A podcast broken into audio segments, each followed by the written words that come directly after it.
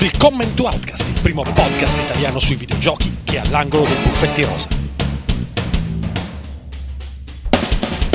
Benvenuti all'Outcast, né?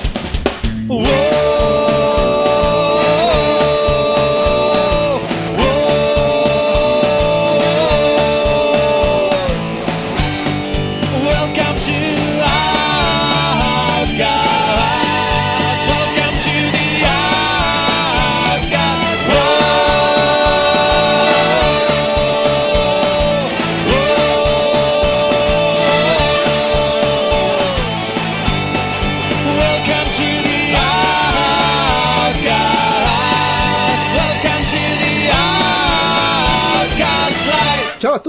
benvenuti all'episodio numero 17 di Outcast Magazine. Io sono Andrea Maderna, oggi con me ci sono Ugo Laviano, Ciao. eh, Alessandro De Luca, Ciao a tutti. Luca Forte, Ciao. un uomo Adidas, omino, omuncolo, pretende di farsi chiamare homunculus adesso. No, No, veramente pretenderei tutto tranne omino, per cortesia. Però. Ok, Omino Adidas e poi eh, Marco Calcaterra. Ciao a tutti. E per, per lui. Anche i bambini dicono ciao.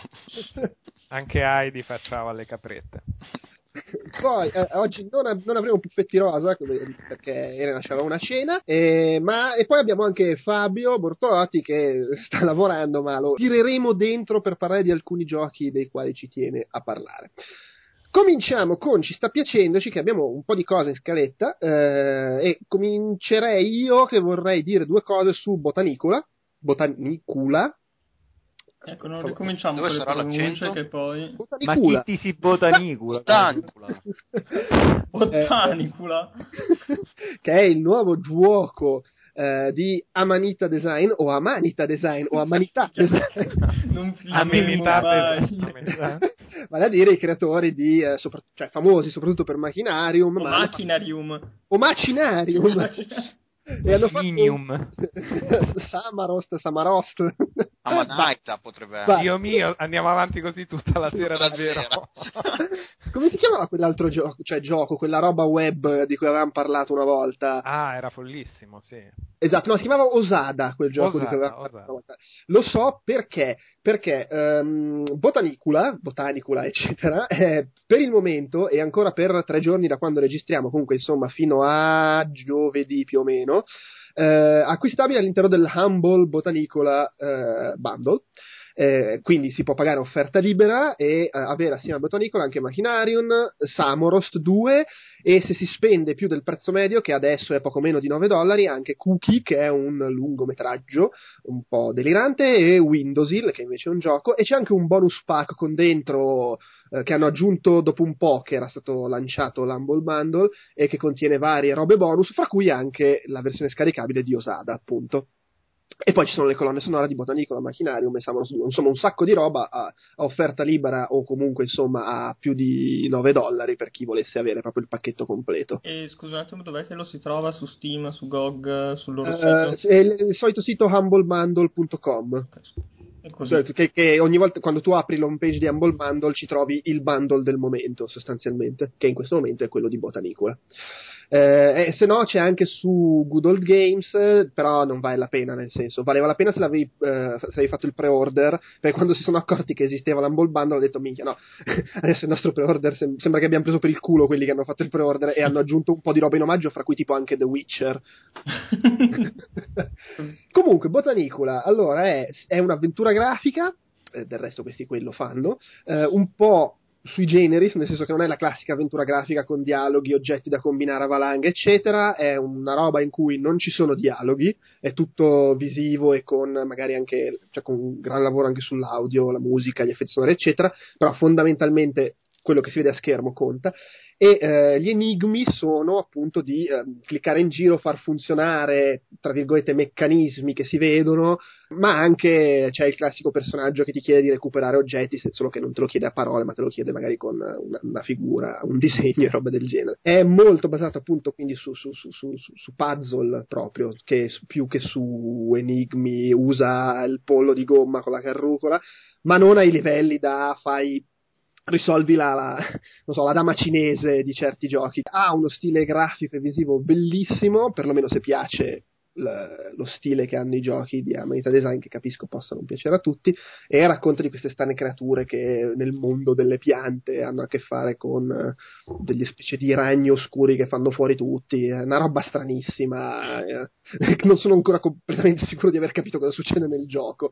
Vabbè non è lunghissimo anche se poi su sti giochi dipende sempre da quanto ti incarti sul risolvere gli enigmi ovviamente. Cioè di suo non è neanche esageratamente breve però è chiaro che se li risolvi tutti al primo colpo vai avanti in fretta e sicuramente il tipo di enigmi che sono cioè non esageratamente elaborati su combinazioni di oggetti, non li rende difficilissimi. La difficoltà sta più che altro nel fatto che diciamo ci sono un certo numero di grosse ambientazioni divise in tante schermate e quindi tu magari devi fare cose che ti richiedono di andare in giro fra le varie schermate, la mappa non è magari chiarissima e quindi la difficoltà sta più lì, nell'andare in giro, capire che da quella parte trovi la roba che ti serve da quell'altra parte e, e riuscire a unire tutti i puntini. A me è piaciuto da matti, eh, credo che per apprezzarlo debba appunto piacere lo stile, quindi sicuramente guardare il trailer aiuta a capire se può piacere il tipo di gioco. Tutto qua.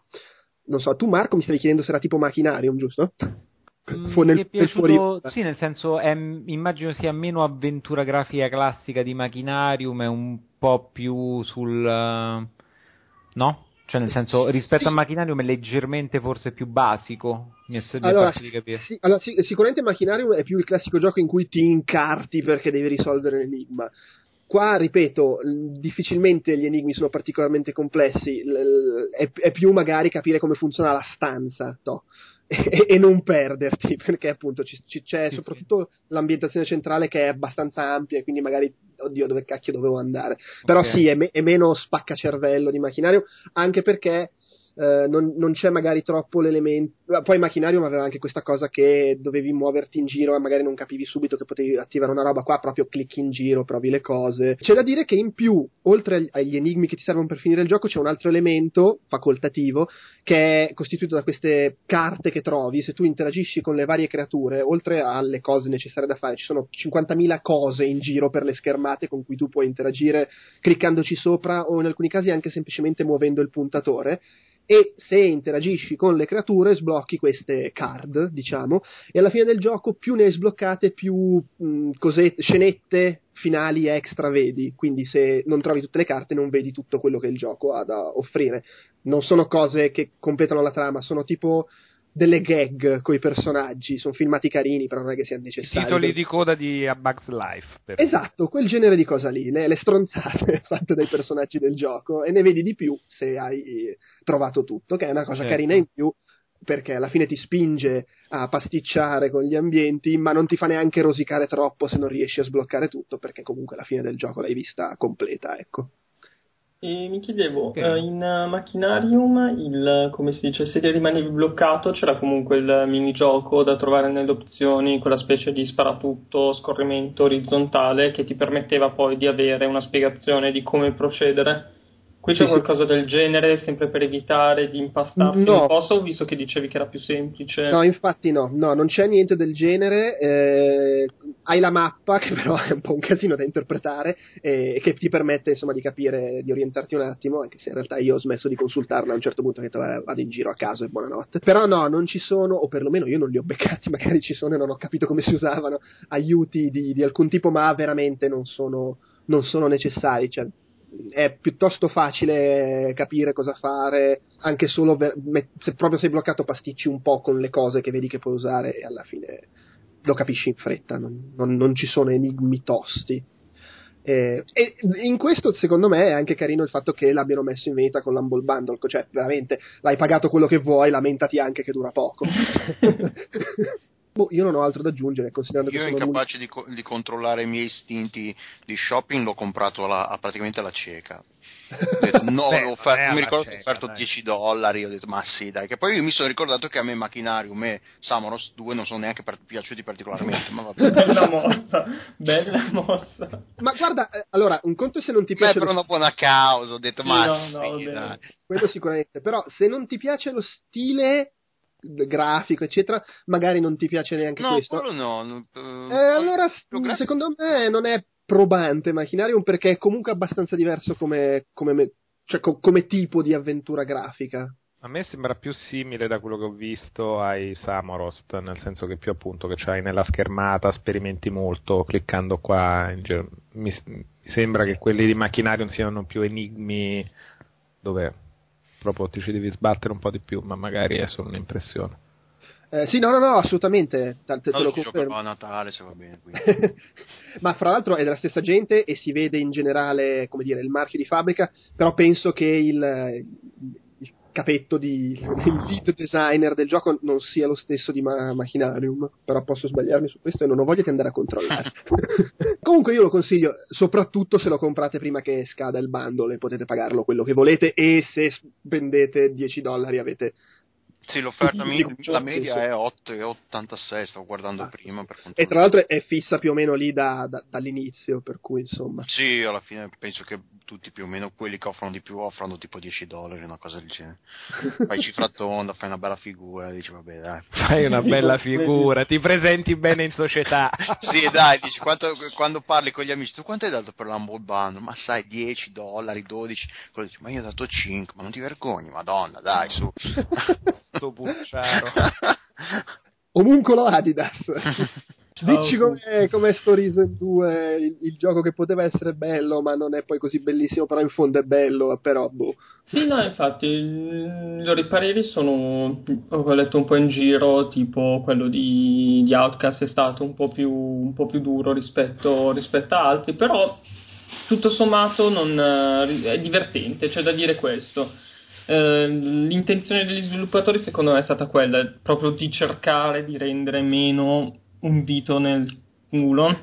Eh, il primo Risen perché era un gioco di ruolo dall'assoluto spessore, dall'assoluto fascino, ma davvero, davvero, davvero poco affascinante graficamente, coi colori abbastanza spenti, le meccaniche molto dure, dif- il livello di difficoltà molto alto e quindi... Aspetta, mm, però scusa, dov'è che stava il fascino? Se era poco affascinante, difficile. Eh, perché una volta, cioè, dopo tipo 15 ore di calci nel culo, probabilmente cominciava... Cominciano a piacerti i calci nel culo. esatto, no, comunque era un'esperienza gioco di ru- ruolistica profonda, pagante, cioè vedevi che comunque la tua crescita ti dava nuove possibilità, ti, cose che prima ti erano precluse e quindi era una soddisfazione, cioè capivi proprio di essere riuscito a fare, cioè te li eri proprio sudate, un po' alla Dark Soul per esagerare. Mm, Era ti fai un mazzo... po' terra. Senti, ma, ma tu avevi giocato Gothic 2 per caso? O 3? No, sinceramente no. Ok, quindi diciamo arrivavi a Risen senza mm, diciamo, sì, venire esatto. dai Gothic, quindi non, non forse è... anche nel modo migliore perché siccome ho, senti- ho giocato Gothic 2 non, non l'ho finito ma mi è parso comunque un bellissimo gioco, allora magari forse può essere anche che hai provato Risen nel migliore dei modi, cioè quello senza avere come dire l'eredità di, sì, di una serie che, che, magari col 3 poi si era da quello che ho capito, dal 3 in poi si era abbastanza persa ma che comunque almeno fino al 2 era molto amata diciamo. Sì, sì, vabbè, d'altra parte sono, sono sempre loro. E, e, niente, poi qui sì, probabilmente non sapendo il loro approccio al gioco di ruolo ho trovato più difficoltà di quelle che magari i veterani del, della serie, mh, mm, cioè magari quello che io ho visto in quel momento come nuovo, come difficile o come diverso è semplicemente perché non avevo giocato i Gothic che avevano già fatto, che erano semplicemente i, i capitoli precedenti con un nome diverso perché alla fine quello che è successo, gli hanno tolto la licenza e quindi loro si sono dovuti reinventare una, certo, nuova, certo. una nuova, serie. E sì, sì. di conseguenza, probabilmente, come dici tu, questo Risen 2 mi è sembrato un po' più semplice proprio perché in questo caso avevo già il background del, del gioco precedente. Però lo sforzo di cercare di renderlo più più affascinante lo si capisce, un, prima cosa dal fatto che hanno scelto i pirati. Ma scusa, io, io vorrei, vorrei, capire esatto. una cosa al riguardo, ma l- questa cosa dei pirati, ma c'erano nel primo Reason o così a cazzo nel secondo Reason in presente sono tutti pirati? Mm. sì, l'hanno fatto un po', un po', cioè nel senso hanno collegato il fatto che il primo eri in un'isola, cioè hai fatto un naufragio eh, e l'Inquisizione si spostava dalle navi e dalle navi sono passati al ah cavolo abbiamo messo le navi perché non facciamo tutto sui pirati cioè il ah, primo okay. era eri tu contro l'Inquisizione l'Inquisizione sembrava quella spagnoleggiante ma nel eh, primo non si vedeva mezzo pirata, cioè alla fine è questa la domanda. Mm, non, sì, cioè non era il pirata con il grog in mano, la, la testa okay. sull'occhio e, e tutto il resto. Ok, però giustamente hanno detto, beh, se ci sono le navi ci saranno anche i pirati e quindi li possiamo sì, mettere cioè, comunque il passaggio è stato... Mm, hanno voluto cambiare comunque completamente il, l'approccio, proprio perché oltretutto sono passati da un unico continente a tante isolette, da um, uno stile comunque abbastanza serioso a una serie di dialoghi molto umoristici e, e divertenti, eh, tutta una serie di abilità assolutamente fuori di testa, tipo ti puoi far insegnare a prendere il controllo di una scimmia per muoverla e andare a rubare delle cose dentro dei pertugi o delle cose del genere o addestrare un pappagallo in modo tale che durante il combattimento vada a rompere le balle al tuo avversario così tu lo puoi colpire. Oppure ci sono tutte le altre, mm, come si dice, capacità come lanciare la, la sabbia negli occhi dell'avversario sempre per distrarlo, che si chiamano tutti questi sono i trucchi, i trucchi, sporchi, mi sembra si chiamino, che è proprio una capacità del, com- del sistema di combattimento. Come in Bushido Blade, anche lì si tirava la sabbia negli occhi. Sì, Vabbè. però un momento gerontofiliaco. Eh, dai, non è così vecchio. Cos'è? Mm. PlayStation 1 che, che detto da Delu. Era, era PlayStation 1 e per quanto secondo me gran bel gioco aveva la grafica brutta pure per essere su PlayStation 1 ma non, non apriamo il capitolo Bushido Blade. No beh possiamo fare tipo una monografia no no no, no pro, pro, prosegui pure. ne parliamo nei tempi di caricamento fra una parte del livello e l'altra Dai, fa, faremo un racconti dallo spizio su Bushido Blade un giorno. Beh, Immagino il record di accessi quel giorno. E niente, eh, alla fine eh, hanno dovuto in questo modo un po'. cioè hanno cercato di venire incontro un po' a un'utenza su, mm, superiore rispetto al passato hanno cercato di buttare dentro, soprattutto nel combat system, un po' troppe cose che alla fine non funzionano in maniera, in maniera perfetta. E quindi uno dei, degli aspetti più importanti alla fine in un gioco di ruolo abbastanza, abbastanza action, che sono i combattimenti, se non funzionano perché sono abbastanza casuali, poco, mm, poco soddisfacenti, si sente, la cosa si sente D'altra parte però la storia è divertente, il, i personaggi sono, sono simpatici, le ambientazioni sono belle, se stanno ferme, perché comunque anche in quel caso uh, loro sono sempre stati famosi per avere dei problemi tecnici abbastanza notevoli. In questo caso di bug non ce n'erano, però il loro motore grafico scatticchiava, aveva strani, degli strani pop-up. E sì, fra l'altro, fra l'altro diciamo che adesso è uscito su PC e hanno rinviato, vero, le versioni console? Sì, di, e... cioè prima di un mese, mese, e poi l'hanno, adesso ad agosto dovrebbe Beh, uscire. Se non ti mi... dico, io l'avevo visto un po' di tempo fa, adesso non mi ricordo, a inizio anno comunque, sia sì, su PC che su console, e l- il differente stadio della versione PC rispetto a quelle console no, fa sì che non mi stupisca del rinvio. Spero serva per sistemare. Sì, eh, avevano avuto tanti problemi anche con, uh, con Risen 1 a convertirlo su console. Mm loro ai tempi avevano detto che era un motivo di errore di pianificazione del gioco stesso. Nel senso che loro l'avevano programmato per PC e quindi hanno detto facciamo questo continente enorme e chi se ne frega. E poi si sono accorti che su 360 il continente enorme non gli stava dentro la memoria della console. E quindi hanno... esatto, immagino il, la, la riunione nella quale è venuto fuori questo, mi sa che il risultato del brainstorming è stato quello. Cioè, proprio uno, eh, ragazzi, scusate, io l'avevo detto io, eh. Esatto. Secondo me usciva fuori dal vaso a un certo punto, guarda, abbiamo mezzo continente fuori dal vaso. ah, e poi sì, comunque, a parte adesso hanno le isolette, quindi dovrebbe essere leggermente più semplice gestirle poi teoricamente hanno studiato già il sistema di controllo per essere abbastanza, mm, come si dice, abbastanza mm, giocabile con col pad. Però c'è da dire, questo è un mio parere assolutamente personale, che The Witcher 2, creato solo e solamente per PC al momento e poi convertito su console sarà sicuramente un lavoro di livello molto superiore rispetto magari a Risen 2 che già dall'inizio è pensato con le console in mente, sia dal punto di vista del, dei controlli, della tecnica e dell'ottimizzazione. Ma a te alla fine è piaciuto comunque di più l'1 o il 2? Allora, come gioco, mh, mm, cioè nel senso, come gioco di ruolo, con tutti i problemi che, che si dicevano prima, ma problemi di approccio, eh, sicuramente l'1 è molto più coerente, molto più complesso.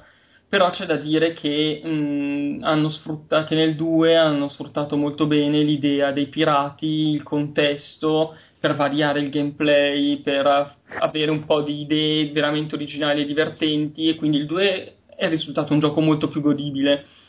Eh, mentre l'1 alla fin fine, se uno è un amante del gioco di ruolo puro, è un'esperienza più, più profonda e, e complessa. Dall'idea che mi sono fatto, però, mi pare di capire che il 2 forse è più godibile a un livello superficiale, mentre l'1 è più godibile magari per il gamer vecchio a scuola che si mette sì. comunque ad approfondire un po' di più le meccaniche. Eh, sì, quindi cioè, magari sì. è un gioco un po' più profondo il primo, il secondo magari l'hanno un po' casualizzato per, per cercare di, so se l'hanno proprio casualizzato, cioè dal gameplay non so se veramente l'abbiano casualizzato uh, per usare questo neologismo o uh, se abbiano cioè non siano riusciti a tirare, mm, cioè fare in modo che il loro sistema di combattimento fatto appunto di spada, di voodoo, di armi da fuoco e di trucchi sporchi, alla fine ne ha messe dentro talmente tante cose che non sono riusciti a gestire un'intelligenza artificiale abbastanza pronta e un sistema di comandi abbastanza reattivo da farlo essere soddisfacente dall'inizio alla fine,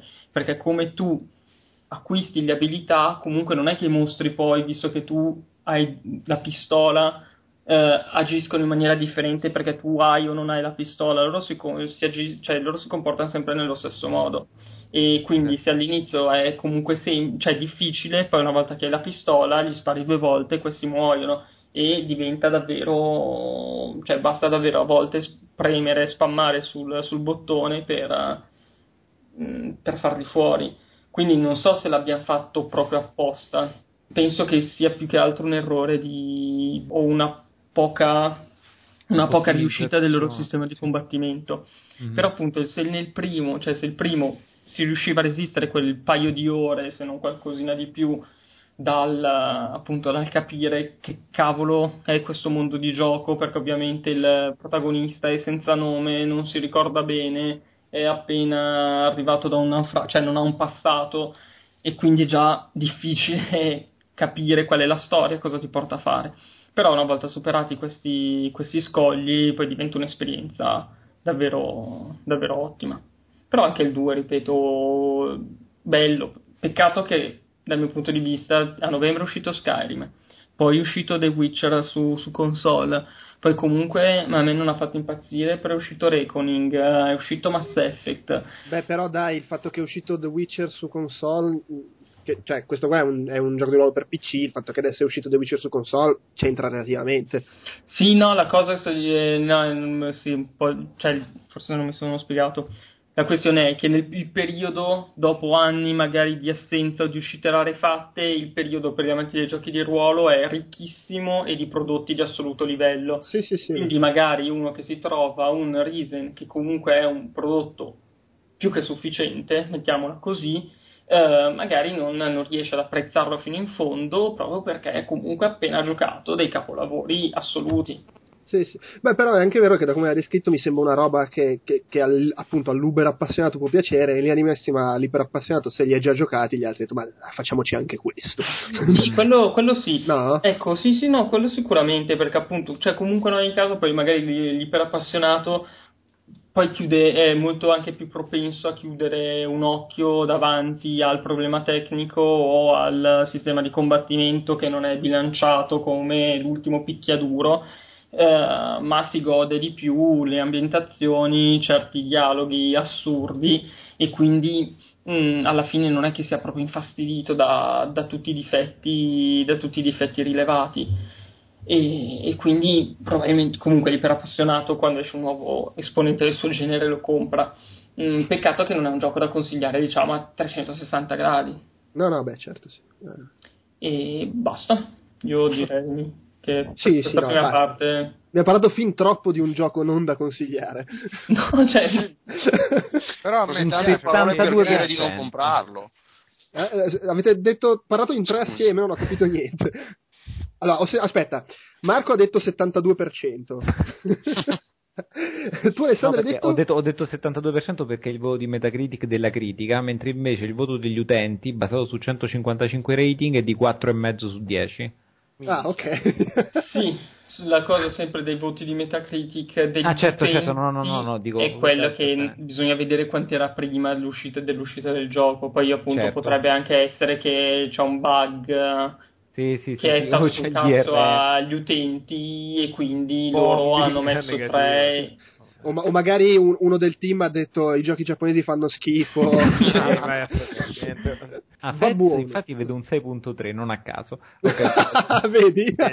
eh, meritatissimo d'altronde quindi. Passiamo a parlare di Trials Evolution, eh, che qui hanno giocato tipo tutti, tranne me. No, anch'io, anch'io non l'ho giocato. Eh anche tu non hai giocato, l'ha giocato anche chi non c'è, Fabio, che voleva unirsi per parlarne, ma non dà segni di vita e quindi si attacca e tira. Abbiamo il massimo esperto mondiale di Science Evolution, Marco Calcaterra, che ha anche realizzato un, con l'editor uno dei percorsi più apprezzati sulla piazza. Parlaci del gioco.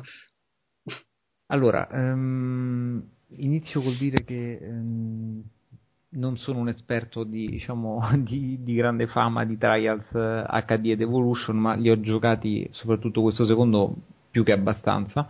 Ehm, allora, iniziamo col dire una cosa molto semplice.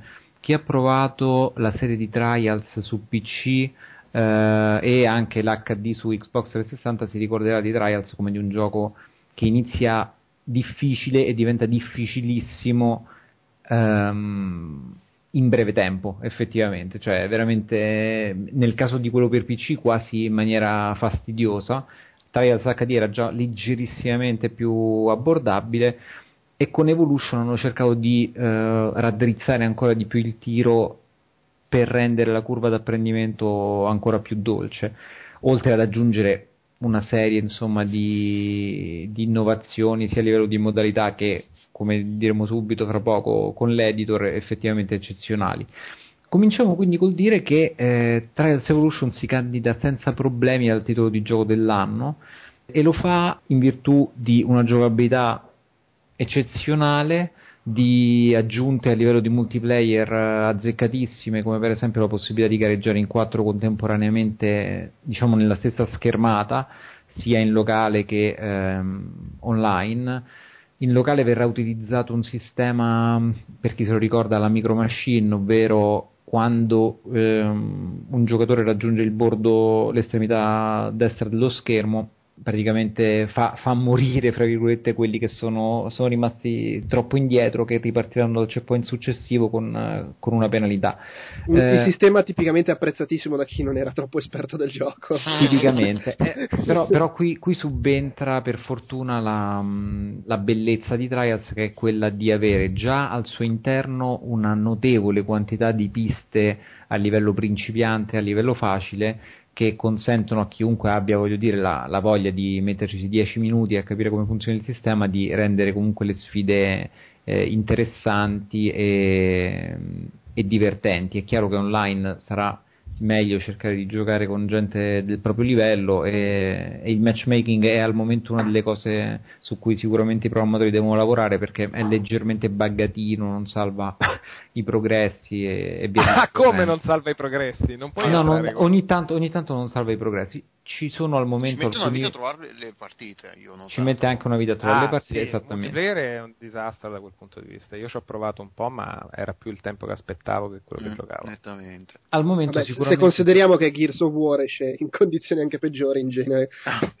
no, no, ma io diciamo eh, sono chiaramente ottimista, ma mh, se questa cosa non verrà fissata entro breve, chiaramente ne riparleremo. Ma gli sviluppatori di solito ci tengono, ci tengono, a fare un, un, buon lavoro e quindi allora per quello che riguarda la, la modalità di gioco principale eh, che è quella trials diciamo in, in, singolo devo dire che la carriera è molto ben bilanciata almeno per come la vedo io nel senso che si va da piste effettivamente abbordabilissime quasi percorribili senza mai staccare il dito dall'acceleratore fino a piste in cui diciamo... Non ci dormi la notte, diciamo. No, volano esatto, le bestemmie.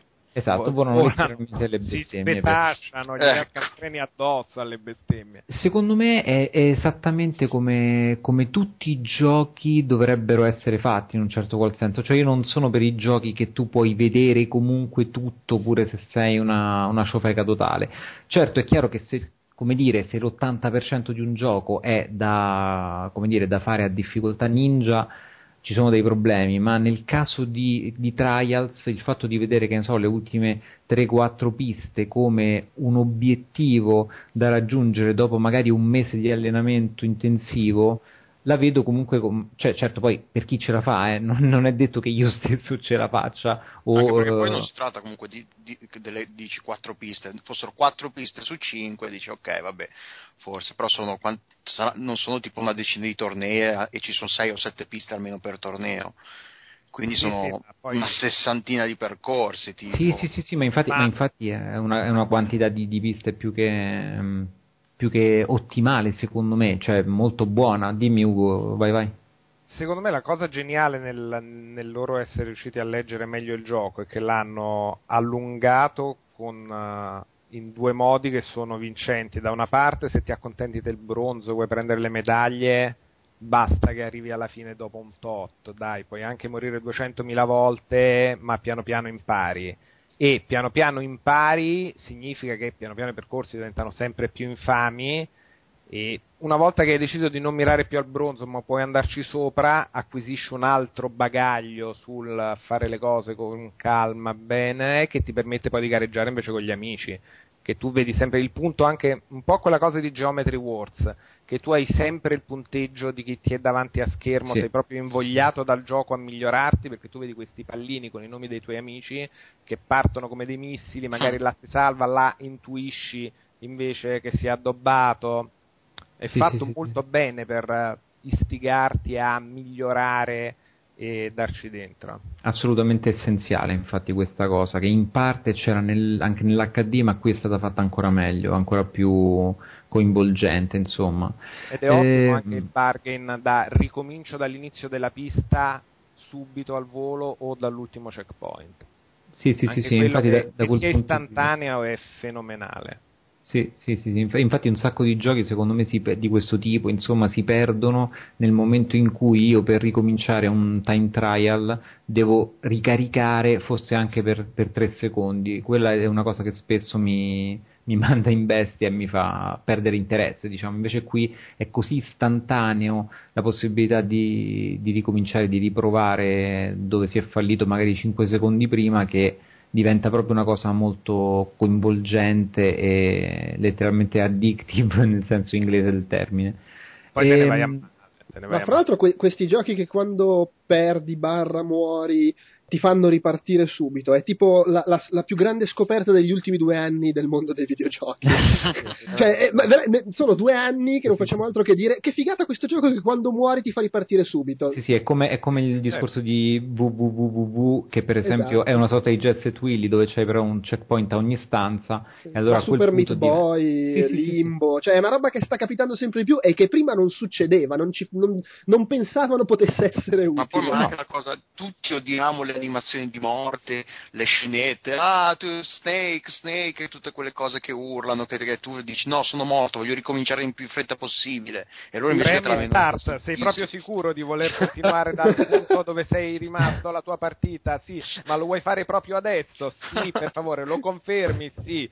Vabbè. Secondo me. Secondo sì, me... poi scusate un attimo, poi quel checkpoint che ti riparte tipo 40 minuti prima di fasi noiosissime, magari con in mezzo anche i filmati non saltabili. Vabbè, il, il sì, checkpoint. Sì, vabbè, il, il, il checkpoint prima del filmato, prima del boss. È un classico. Che, che nei GDR, questo è nei GDR occidentali, nei GDR giapponesi è il checkpoint prima del corridoio lunghissimo, prima del filmato, prima del boss.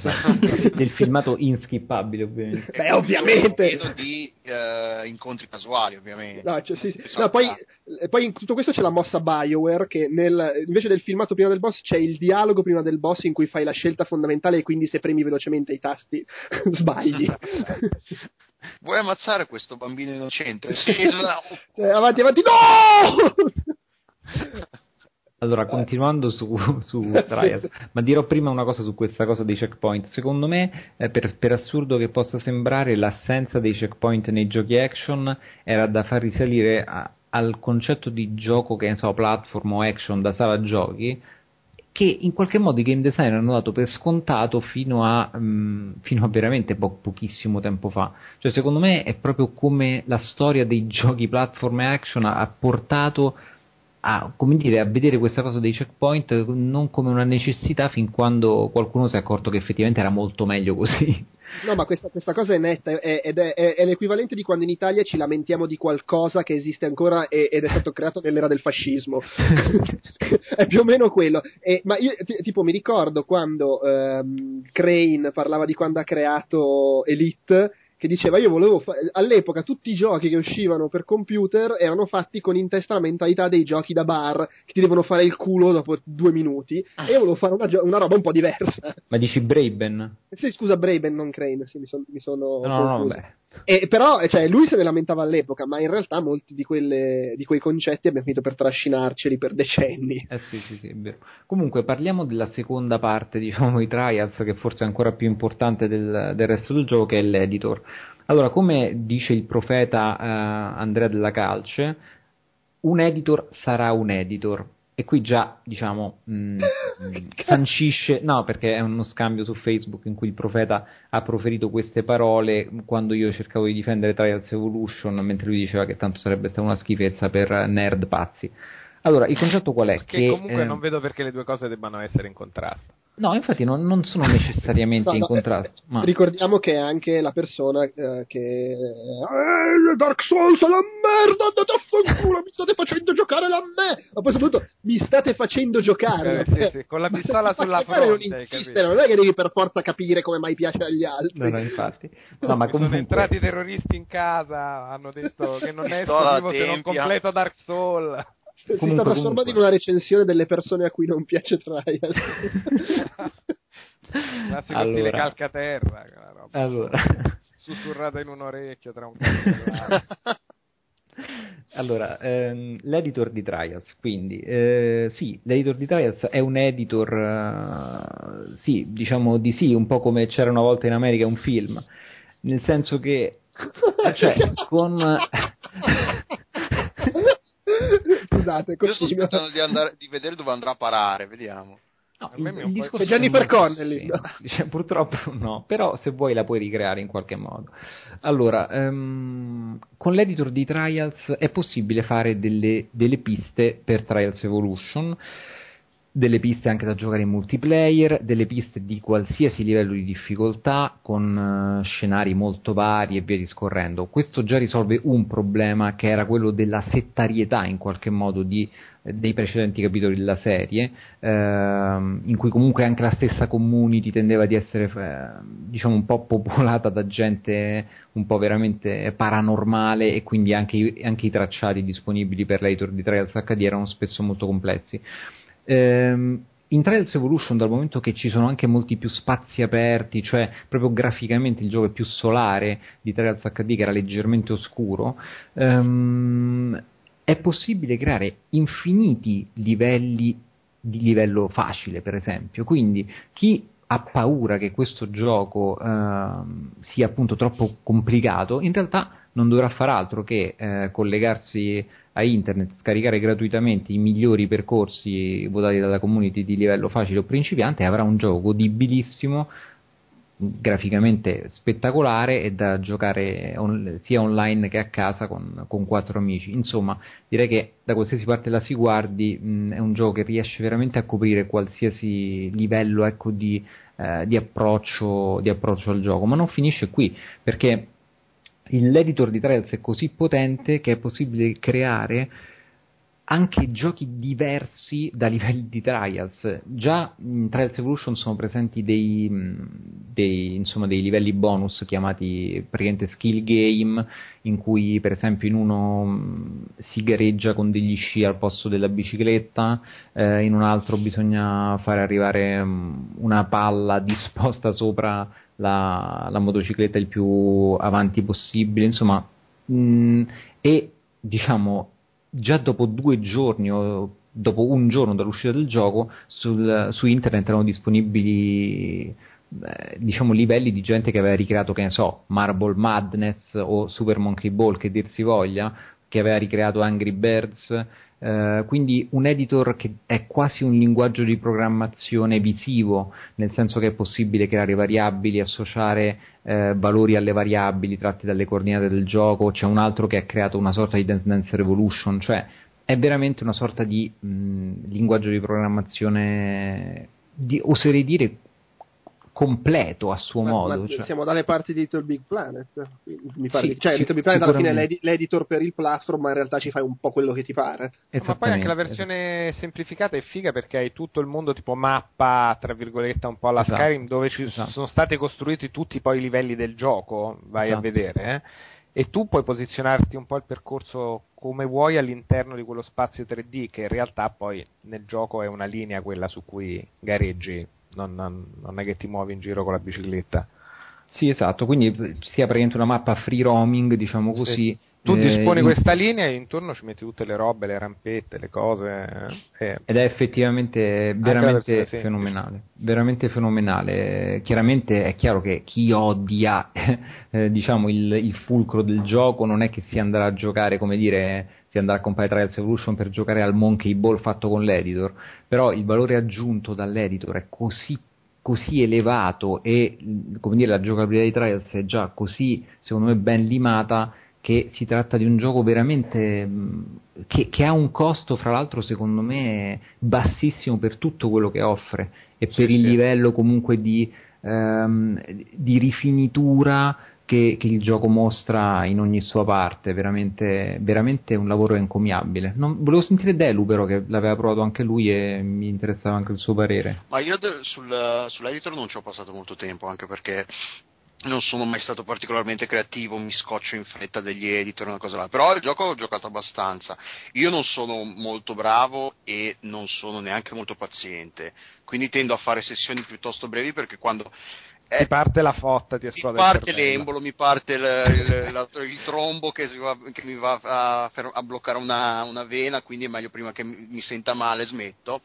Il problema, no, non il problema, quello che è bello di Trials Evolution è che è, fa, è relativamente facile ottenere l'argento su più o meno tutti i percorsi.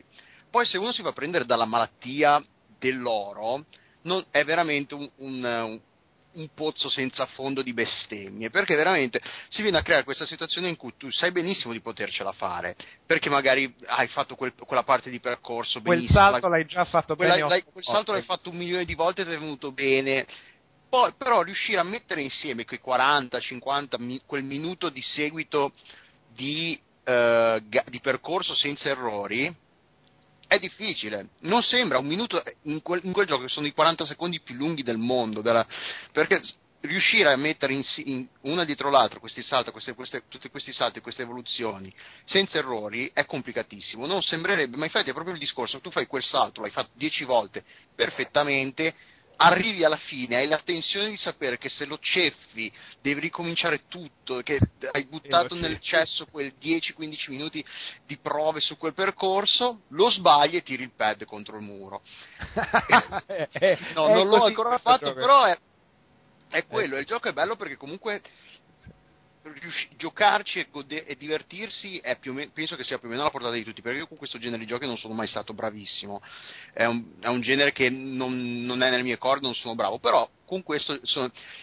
se però uno vuole ecce- eccellere e riuscire ad arrivare a, all'oro in tutti i percorsi ce n'è da fare e ha un, ha, ha un livello, una, ha un grado di godibilità per tutti, li, per vari livelli di capacità di giocatori che è enorme secondo me, è uno dei suoi pregi maggiori probabilmente. Beh, a un certo punto credo che buona parte dei giochi arrivi comunque un muro, però arriva no, sì, molto sì, dopo certo rispetto. Certo e arriva un muro nel senso letterale del termine, che a un certo punto ti ritrovi con la motocicletta dove Beh, saltare verticale su un muro.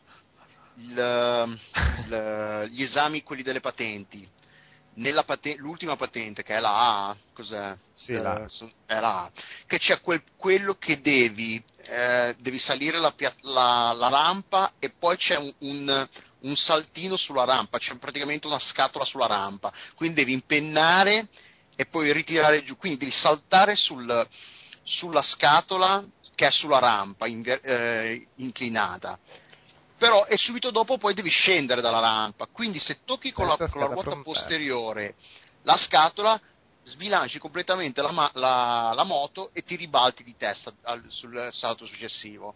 Io quello l'ho fatto un milione di volte e poi a un certo punto ho lasciato perdere. Eh, ma poi a un certo punto poi lo sento che mi, proprio mi, mi si le, le, pulsazioni, lo sento che mi sto innervosendo, che mi... Stai andando a male. Che è, un po', è, che poi è un po' il principio eh, di Demon Souls e Dark Souls, che poi fai l'errore, allora fai acceleri sempre di più la fretta di tornare dove eri prima, fai più errori perché non fai presti meno attenzione, sei più nervoso, sei più arrabbiato, quindi se, ti logora. Eh, ti logora, quindi fai, eh, è un circolo vizioso di sei nervoso perché hai fatto un errore, fai un errore perché sei nervoso e, e la cosa peggiora devi sempre essere, di più. Devi essere più zen. È un, po', è un po' no, come quando... Io non lo so, non ci riesco. Dopo un po', è un infatti, po' Smetto, è un po', no, no, dicevo, dicevo un po' come quando a poker perdi e allora per rifarti poi giochi peggio perché cerchi di rifarti troppo velocemente. Esatto, oppure che, quindi... che, che, che, scommetti il doppio per recuperare quello esatto. che hai perso un attimo esatto. la mano prima. È quel principio Beh. lì che è difficile rimanere razionale in quel momento, quindi sai benissimo che non è che se fai tutto di corso fai di fretta. No, ma infatti sono d'accordo meglio. con te, è il suo bello proprio perché riesce a comunicare, il gioco è talmente legato alla fisica ed è talmente delicato sì. nei controlli quando li vuoi fare bene avanzati tra bilanciamento, accelerate, ruota posteriore e anteriore. Eh che da una parte quando giochi bene, giochi bene proprio perché stai giocando bene, sei bravo, dall'altra se hai il nervosismo nelle mani perché ce l'hai nella testa, il gioco lo riflette molto e quindi nel tuo nervosismo della paura di oddio adesso mi sfrocio, tendo, bre, e infatti sì. E scusate un attimo, però la cosa che secondo me riusciva a rendere mh, alla fine non frust- cioè difficile, ner- innervosente, ma non particolarmente frustrante Demon Soul o Dark Soul era il fatto che comunque in ogni caso ti rendevi conto che il gioco non barava mai, cosa che non sempre accade.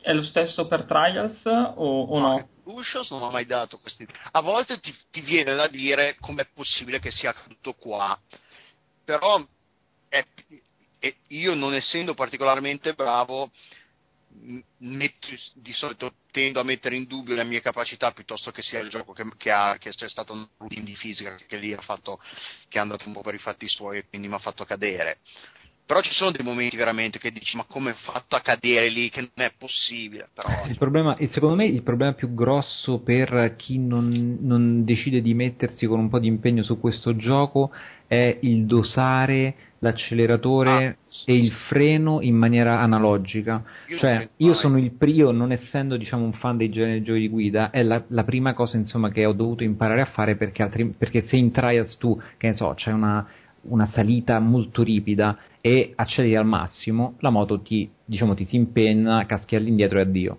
Quindi là devi imparare proprio ad accelerare tipo al 25% per dire, no? Che è tutta una cosa che acquisisci con, con la pratica, ma è proprio questo l'approccio, in, cioè l'ordine mentale in cui uno deve entrare, cioè deve dire ok, questa qua è, è come dire una, una simulazione in qualche modo, quindi io devo imparare a giocare magari diversamente da un arcade qualsiasi, capito? E quando si vedono i replay della gente molto forte si resta veramente assolutamente tra cioè, l'altro estasiati nel, senso nel vedi, replay vedi fare delle cose allucinanti che tu non pensi siano proprio possibili nella... è un po' come vedere che sono so, pochi controlli ma molto sensibili e legati tra di loro. Sì ma è come se uno vede un super play di Super Monkey sì, sì, Ball sì, o ma assolutamente di, perché è un maestro della fisica uno che riesce perché Ma ha una tale sensibilità nelle anche- mani che legge perfettamente la situazione ci sono anche i controlli, ti fa vedere che, se sta accelerando, se sta frenando, se sta spostando la leva che sì. controlla la posizione del, del pilota esatto. sulla moto in avanti o indietro.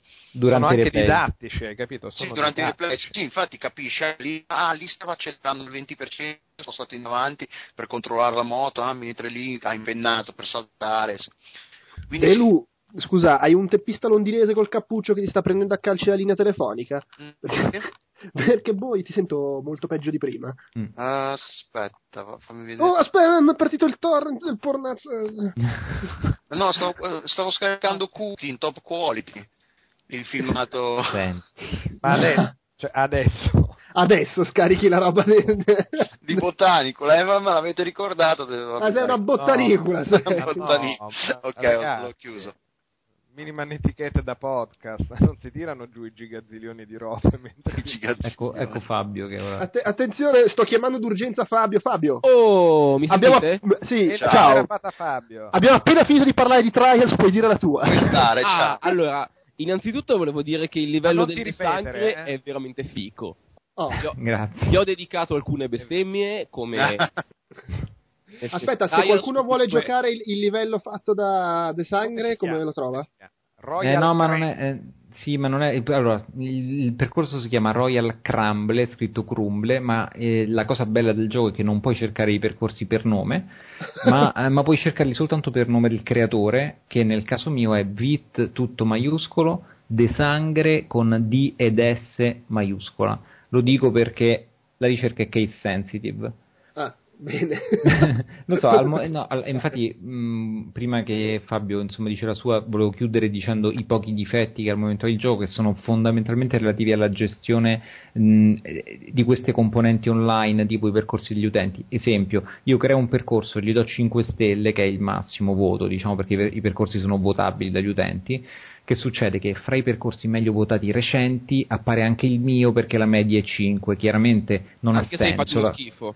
Esatto, chiaramente questa cosa non ha senso. Una persona contro 200.000 che l'hanno postato però 40 minuti dopo, prima. E hanno, e hanno già detto che comunque verrà, verrà, fissato. Abbinato questo a un sistema appunto di ricerca che è sicuramente di ricerca e di condivisione dei percorsi che è sicuramente migliorabile, diciamo la, la community è un po' così in attesa che queste magagne vengano fissate perché chiaramente mh, il gioco è molto bello e tutti stanno un po' rosicando di, di questi piccoli difetti che ci sono se non l'avete già preso e lo prendete adesso, secondo me comunque ragazzi avete talmente tanta roba da giocare dentro sì, la mia, sì. Ma, ma la, la, cosa della ricerca che tiene conto delle maiuscole, no, tra l'altro non ha nessun senso perché non ha senso. No, i nick, cioè i, i, tag su Xbox Live non se ne fottono delle maiuscole, non è che io posso creare un vit de sangue tutto minuscolo e me lo fa creare. Sono d'accordo con te e infatti dovrebbero essere d'accordo anche gli sviluppatori che speriamo la cambino. Ma no, ci stanno sicuramente perché... ascoltando, quindi... Esatto, eh, infatti, esatto. sì. No, ma anche Saluto perché ragazzi, nei, nei, forum, nei, forum, trovi tipo dei nickname allucinanti e la gente che si impi... Ma Gilgtn con la T e la H maiuscole o la ma, ma, guarda, quella è la giusta punizione quando ti metti i nick... Uh, da merdaccia. Eh, è vero, io voto con le maiuscole Ugo. alternate quando inizia a fare quelle cazzate là. Cloud, Eris, XXX. Esattamente, una volta che ci inizi a mettere X così per fare decoro intorno al nick, secondo me te lo meriti. Vero, e non è che sono contro che tu lo possa fare, eh, però ti meriti il fatto ti meriti uno svampamento dell'Xbox. Come no, Fabio, Fabio, continua a dire la tua pure, tranquillo. no, in realtà da, mi, mi, pare di intuire che il mio parere è molto simile a quello che è già stato espresso, ossia che è una figata incredibile incredibile, che è una roba che su Xbox Live va avuta assolutamente, che è la sagra della bestemmia, ma la bestemmia gradita perché comunque ti diverti. E... magari non dal vicino. Non dal vicino, ma in realtà io sono uno di quelli che bestemmia tra i denti così. Ah, eh, ah. Mi, se- mi, sentono proprio l'altro, mi dicono: Ah, ma l'altra volta stai guard- guardando la partita. Eh sì, sì. no, e poi volevo segnalare come que- Trials è uno dei casi, dei tanti casi in cui la singola vignetta di Penny Arcade riassume perfettamente tutto il senso del gioco. Eh, andatevela a vedere, è una di quelle di questi giorni qua, è stupenda, è, è Trials in tre pannelli. Non la voglio neanche descrivere perché sì, sennò... Sì, no, va, va, vista, va vista perché ci si perde l'effetto. Va bene. Beh, Fabio, puoi levarti dalle palle, ti chiamo dopo. Bella lì. Ciao, Fabio, mi, mi, mi, chiamate ciao. per il Master Act, va bene, d'accordo, a dopo. Okay, a dopo, ciao. ciao. Sto guardando la vignetta ed è quello. È quello. Di che giorno è? È eh, la penultima. Sì, la, la penultima. Ma non ti distrarre, omuncolo. Che ora tocca a te, no? Tocca a te, ci devi dire se Prototype 2, cioè se è divertente tirare giù i palazzi e, le, e i camion in Prototype 2. Allora, sì. allora, partiamo da, dalle basi. A me è piaciuto, cioè nel senso un bel giochino, bello ignorante, nel quale non perfetto, però nel quale se, se, il tuo scopo è quello di fare casino in una città virtuale riesci a farlo assolutamente in maniera gustosa. Eh, allora, il, se- il seguito... È già il, il primo dicevi? No, il secondo, no, ah. il secondo, il secondo. Ah, ok, sì. No, cioè, aspetta, allora però diciamo una cosa, il primo l'hai giocato, ti è piaciuto, sei d'accordo con chi diceva che era monotono? Il primo ah. non l'avevo giocato ah, okay. perché, proprio perché ne avevo sentito parlare non particolarmente, non particolarmente bene, proprio perché dicevano fosse monotono, le, le, missioni più o meno tutte uguali, una volta che ne provavi un po' eh, continuavi così per il resto del, del gioco e la crescita mh, mm, non era particolarmente soddisfacente tutte cose che invece in questo secondo capitolo sono, uh, sono migliorate, ovviamente. No, non è che non c'è una missione uguale all'altra, alcune si ripetono un po' troppo, però sono, sono molto varie. Alcune, in alcune prendi il comando di vari mezzi di trasporto, in altre devi scortare determinati personaggi, in altre ancora ovviamente devi distruggere di tutto in altre devi cercare, devi dare la caccia con questo senso, stesso, eh, sesto senso a il personaggio chiave per impossessarti di lui e mh, mm, facendo finta di essere lui eh, infiltrarti all'interno di varie basi militari e quindi comunque di cose da fare ce ne sono, ce ne sono parecchie. Il personaggio è abbastanza rozzo e divertente, quindi assolutamente adatto a, allo scopo e soprattutto hanno montato tutto con questo sistema di crescita molto profondo, cioè quasi da, da gioco di ruolo, eh, nel quale con, con l'esperienza hai mh, la possibilità da una parte di accrescere la tua abilità con i poteri, la tua agilità e cose del genere dall'altra di eh, acquisire nuove abilità passive che ti migliorano o ti danno nuove mosse, cioè che ti migliorano appunto il salto, mh, le varie mosse e quant'altro.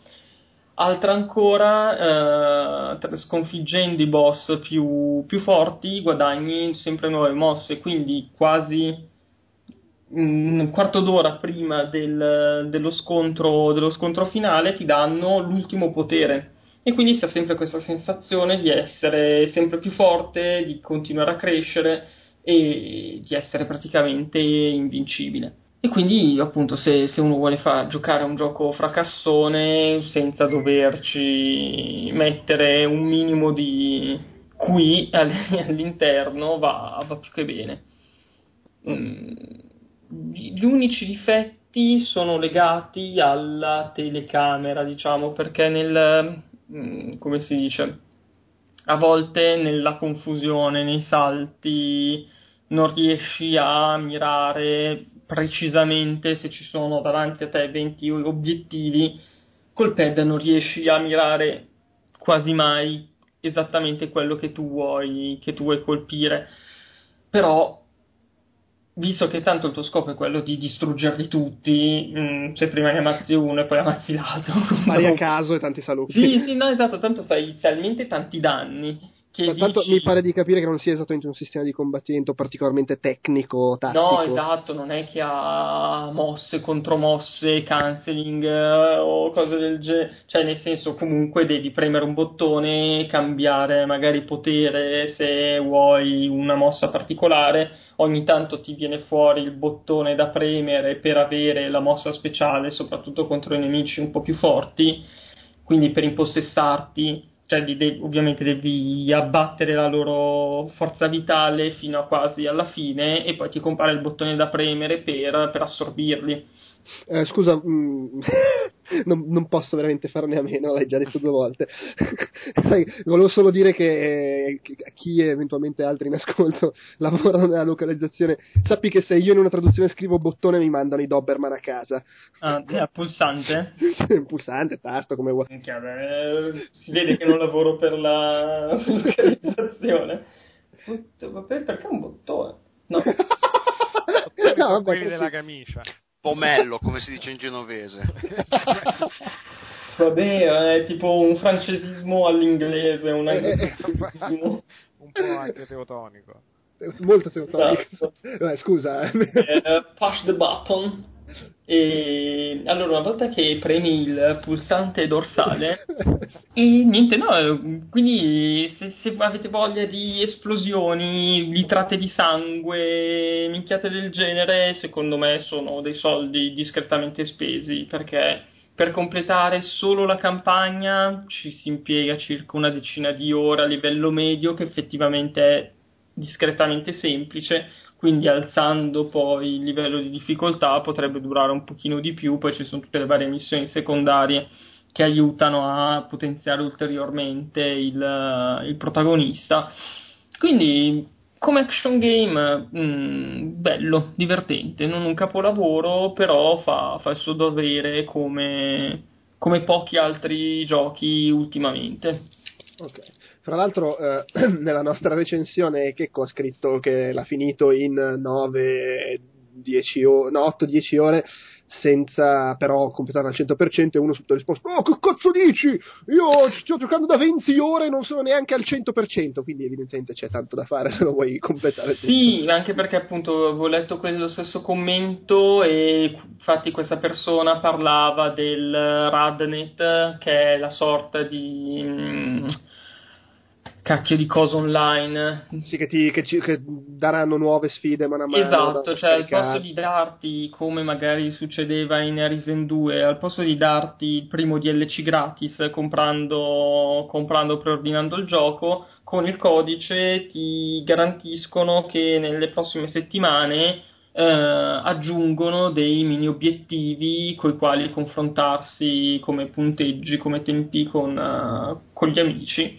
Mm-hmm che appunto servono sempre per darti più esperienza che verrà poi usata proprio per potenziare il, il personaggio.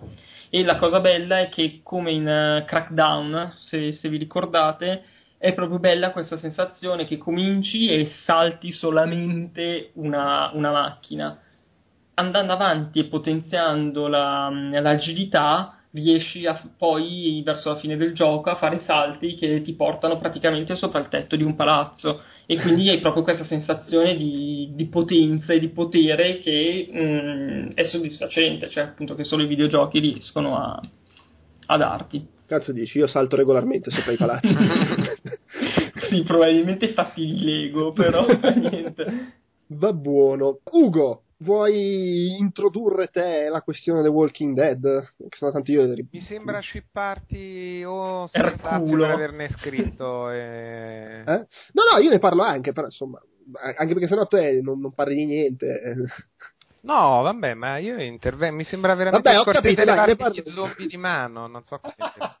Va bene, allora ne parlo io. Eh, The Walking Dead è uscito il primo episodio del, dei cinque che, sarà, che com, andranno a costituire la, la stagione eh, del videogioco ispirato a The Walking Dead, fatto da Telltale Games, ed è basato sul fumetto non c'entra niente con la serie TV, non so se questo possa far piacere o meno, so che a tanta gente probabilmente fa piacere, anche se a me, a me. a me comunque la serie TV piace. E... A me andava bene in un caso o nell'altro. Visto lo stile grafico, ha senso che sia. No, beh, no ma, ed è meglio perché sì, quando hanno provato a fare lo stile realistico, vedi Jurassic Park, non gli è esattamente venuto fuori un bijou. Comunque, eh, ed è ambientato nel periodo in cui Rick era in coma, quindi tipo nelle prime cinque pagine del fumetto, una cosa del... No, non proprio le primissime, dopo le prime cinque dove i personaggi sono tutti inventati, tranne qualche guest star, ed è ambientato insomma in quella sacca lì. Ed è, eh, a me è piaciuto, mi è parso di capire che sia piaciuto anche a te, Ugo. Uh, su, su, assolutamente. E è un po' la stessa cosa che hanno provato a fare con Jurassic Park, anche se magari più convinta, senza doverci infilare robe extra. È quella cosa lì, un po' heavy rain eh, dei poveri. Sì, un po' molto heavy rain dei poveri, anche concentrato. Esatto, anche... pieno di svolte e possibilità, però. Secondo me, da un punto di vista, per esempio, di struttura e ritmo del racconto, visto che è un po' il film interattivo, la puntata del telefilm, anzi del fumetto interattivo in cui fai le scelte ed è bello molto che uno le scelte che ti facciano fare siano legate al carattere, a quello che hai detto, hai fatto, che è molto secondo me nello spirito di gruppo e delle relazioni con i personaggi è figo che sia così in una roba su licenza di Walking Dead cioè che ci sia un po' questa continuity dei rapporti e di scelte morali sì, anche sì, difficili. Questa è, secondo è proprio, me è l'idea vincente che c'è dietro e che è funziona. proprio si vede che, cioè, secondo me hanno colto bene lo spirito del fumetto che non è zombie sì. da tutte le parti, spariamogli, ma i personaggi, i rapporti fra di loro, eccetera. Sì, sì, sì, sì. ogni tanto uno zombie che arriva e te ne ammazza un paio. Con questo non c'è tutta la parte di Carva e stai nella casa? Eh, no, non c'è, no, attenzione, colpo di scena, c'è una bambina fra i protagonisti sì, eh, legata al, al, protagonista, anche se non sono parenti, e, e, non è un personaggio insopportabile. No, eh, un, no infatti. Allora, quasi, arrivo quasi a dire che no, beh, no, adorabile no, però no, tipo vabbè, non, non, è, non, è, insopportabile. Esatto, che, che, è comunque, cioè, rispetto a come sono di solito i bambini nel, nella narrativa in generale, dire non è insopportabile è quasi come dire è adorabile. no, appunto che secondo me narrativamente funziona bene, scorre bene per come è tratteggiato il gioco, cioè ha i suoi momenti un po' di azione, tra virgolette, ma in quel contesto lì è un sacco di chiacchiera, un sacco di personaggi. È vero che è molto intelligente aver scelto quello stile grafico così, però il sogno bagnato che ho avuto io è perché una roba del genere che è così figa non può avere una roba alla L cioè, una eh, volta che questo tipo di cose si sposta molto sull'interazione cinematografica, eventuali bivi, scelte e cose del genere, però quello, cioè un sacco di gente che parla con le voci degli attori che raccontano una storia, il fumettino è carino, però è veramente molto limitato su quel fronte quanto più potente potrebbe essere un gioco del genere se gli metti invece una recitazione reale anche di quello che vedi a schermo.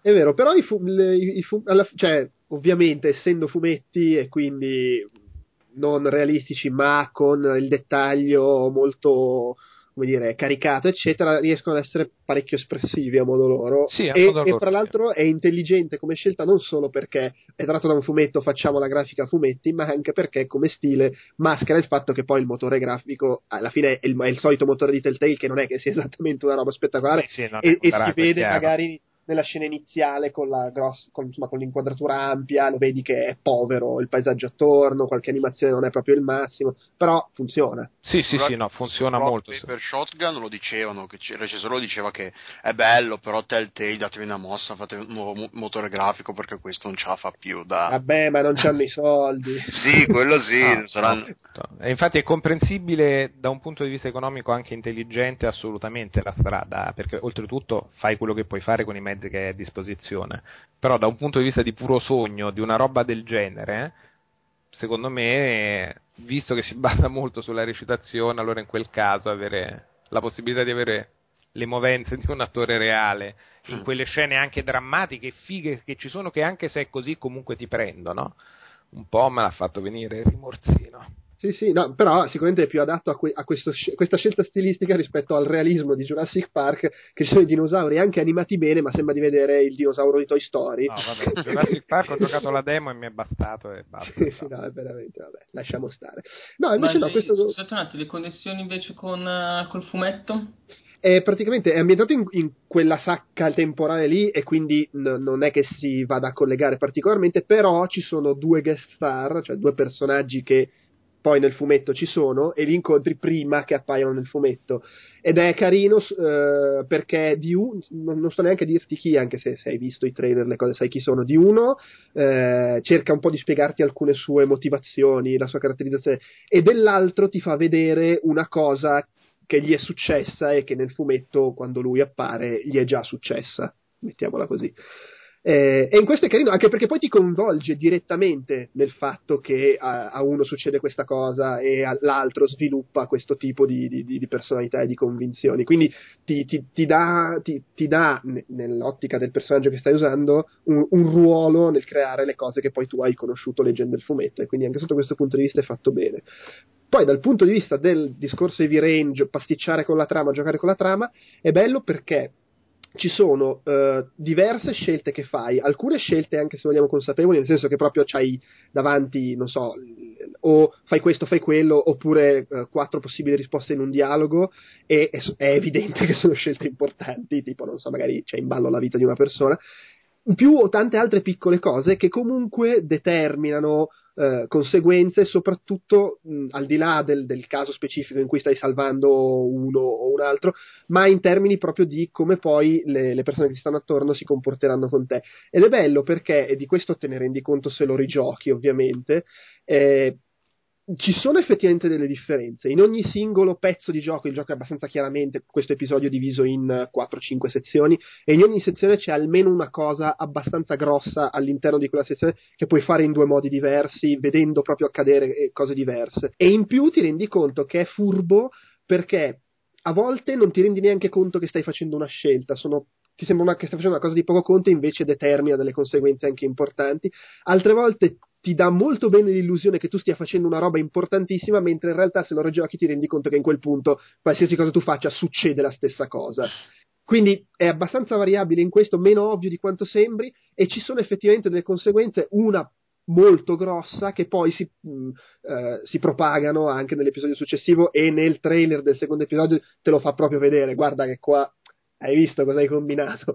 E in questo secondo me è fatto bene. E da un lato è figo secondo me se te lo giochi solo una volta perché cioè fai quello che fai e ti succhi le conseguenze di quello che hai fatto e secondo me è più bello da giocare così. Però dall'altro se sei uno a cui piace rigiocarlo per vedere le cose diverse eh, giocarlo due volte è ampiamente giustificato. Io l'ho giocato tre volte perché devo fare la recensione già che avevo tutte le versioni sotto mano ho detto vabbè giochiamo una terza volta. Però obiettivamente al terzo Anche giro lo, lo spazzoli molto velocemente sì sì e poi la fattura è veloce proprio guarda, mm, se corri lo finisci serenamente in tipo poco più di un'ora, se ah. stai lì tranquillo, ti fai dialoghi, provi e cose, può anche durarti più di un paio d'ore, però insomma siamo lì, quindi anche rigiocarlo una volta non è che sia pesante come cosa. Come dicevo, se lo vuoi giocare una terza volta, alla fine le varianti grosse le hai viste, sì, magari esplori quel dialogo che non avevi provato e che è sfizioso, però è di troppo la terza volta. Però insomma, giocarlo due volte costa 5 euro un episodio, mm. mi, mi, sembra n- non costi tanto per quello che offre. Tra parentesi, diciamo sta cosa perché eh, a seconda della piattaforma cambia, cioè su PC devi per forza comprare la stagione intera e la paghi 24,99 su Xbox 360 devi per forza comprare il singolo episodio e lo paghi 400 Microsoft Point, quindi insomma 5 euro e, e 5 episodi costa come su PC.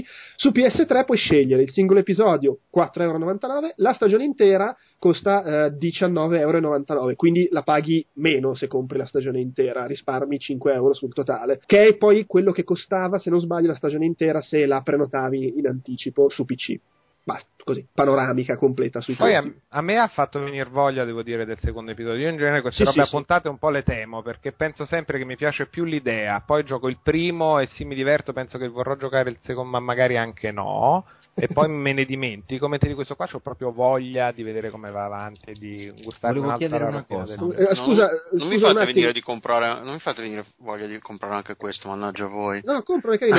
è carino volevo... e, e te lo spazzo di veloce e vale i soldi che costa.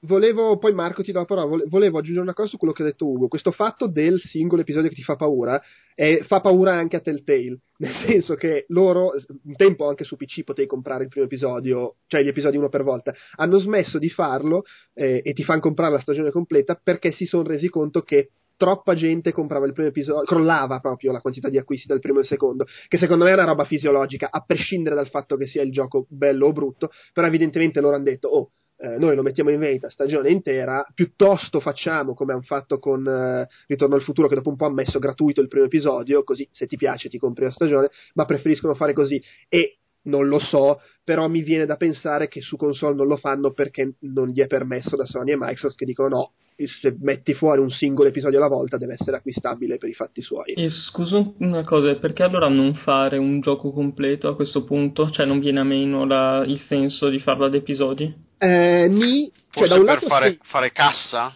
Mentre eh, lavorano sugli eh, altri. Fai cassa subito e intanto puoi sviluppare gli altri. Poi, comunque, eh, nel senso, a loro probabilmente piace la struttura episodi, che c'ha un senso perché effettivamente è costruito per essere giocato un episodio alla volta. C'ha il cliffhanger alla fine, eccetera. Se te li giochi tutti in fila, lo perdi quell'effetto. E poi non va messa, secondo me, non va sottovalutato il fatto che tu pubblicandolo a episodi, comunque, quando esce il primo, ok, il secondo sarà già ampiamente sviluppato, però hai un mese di tempo per eh, correggere il tiro su alcune cose. Ah, una volta uno al mese?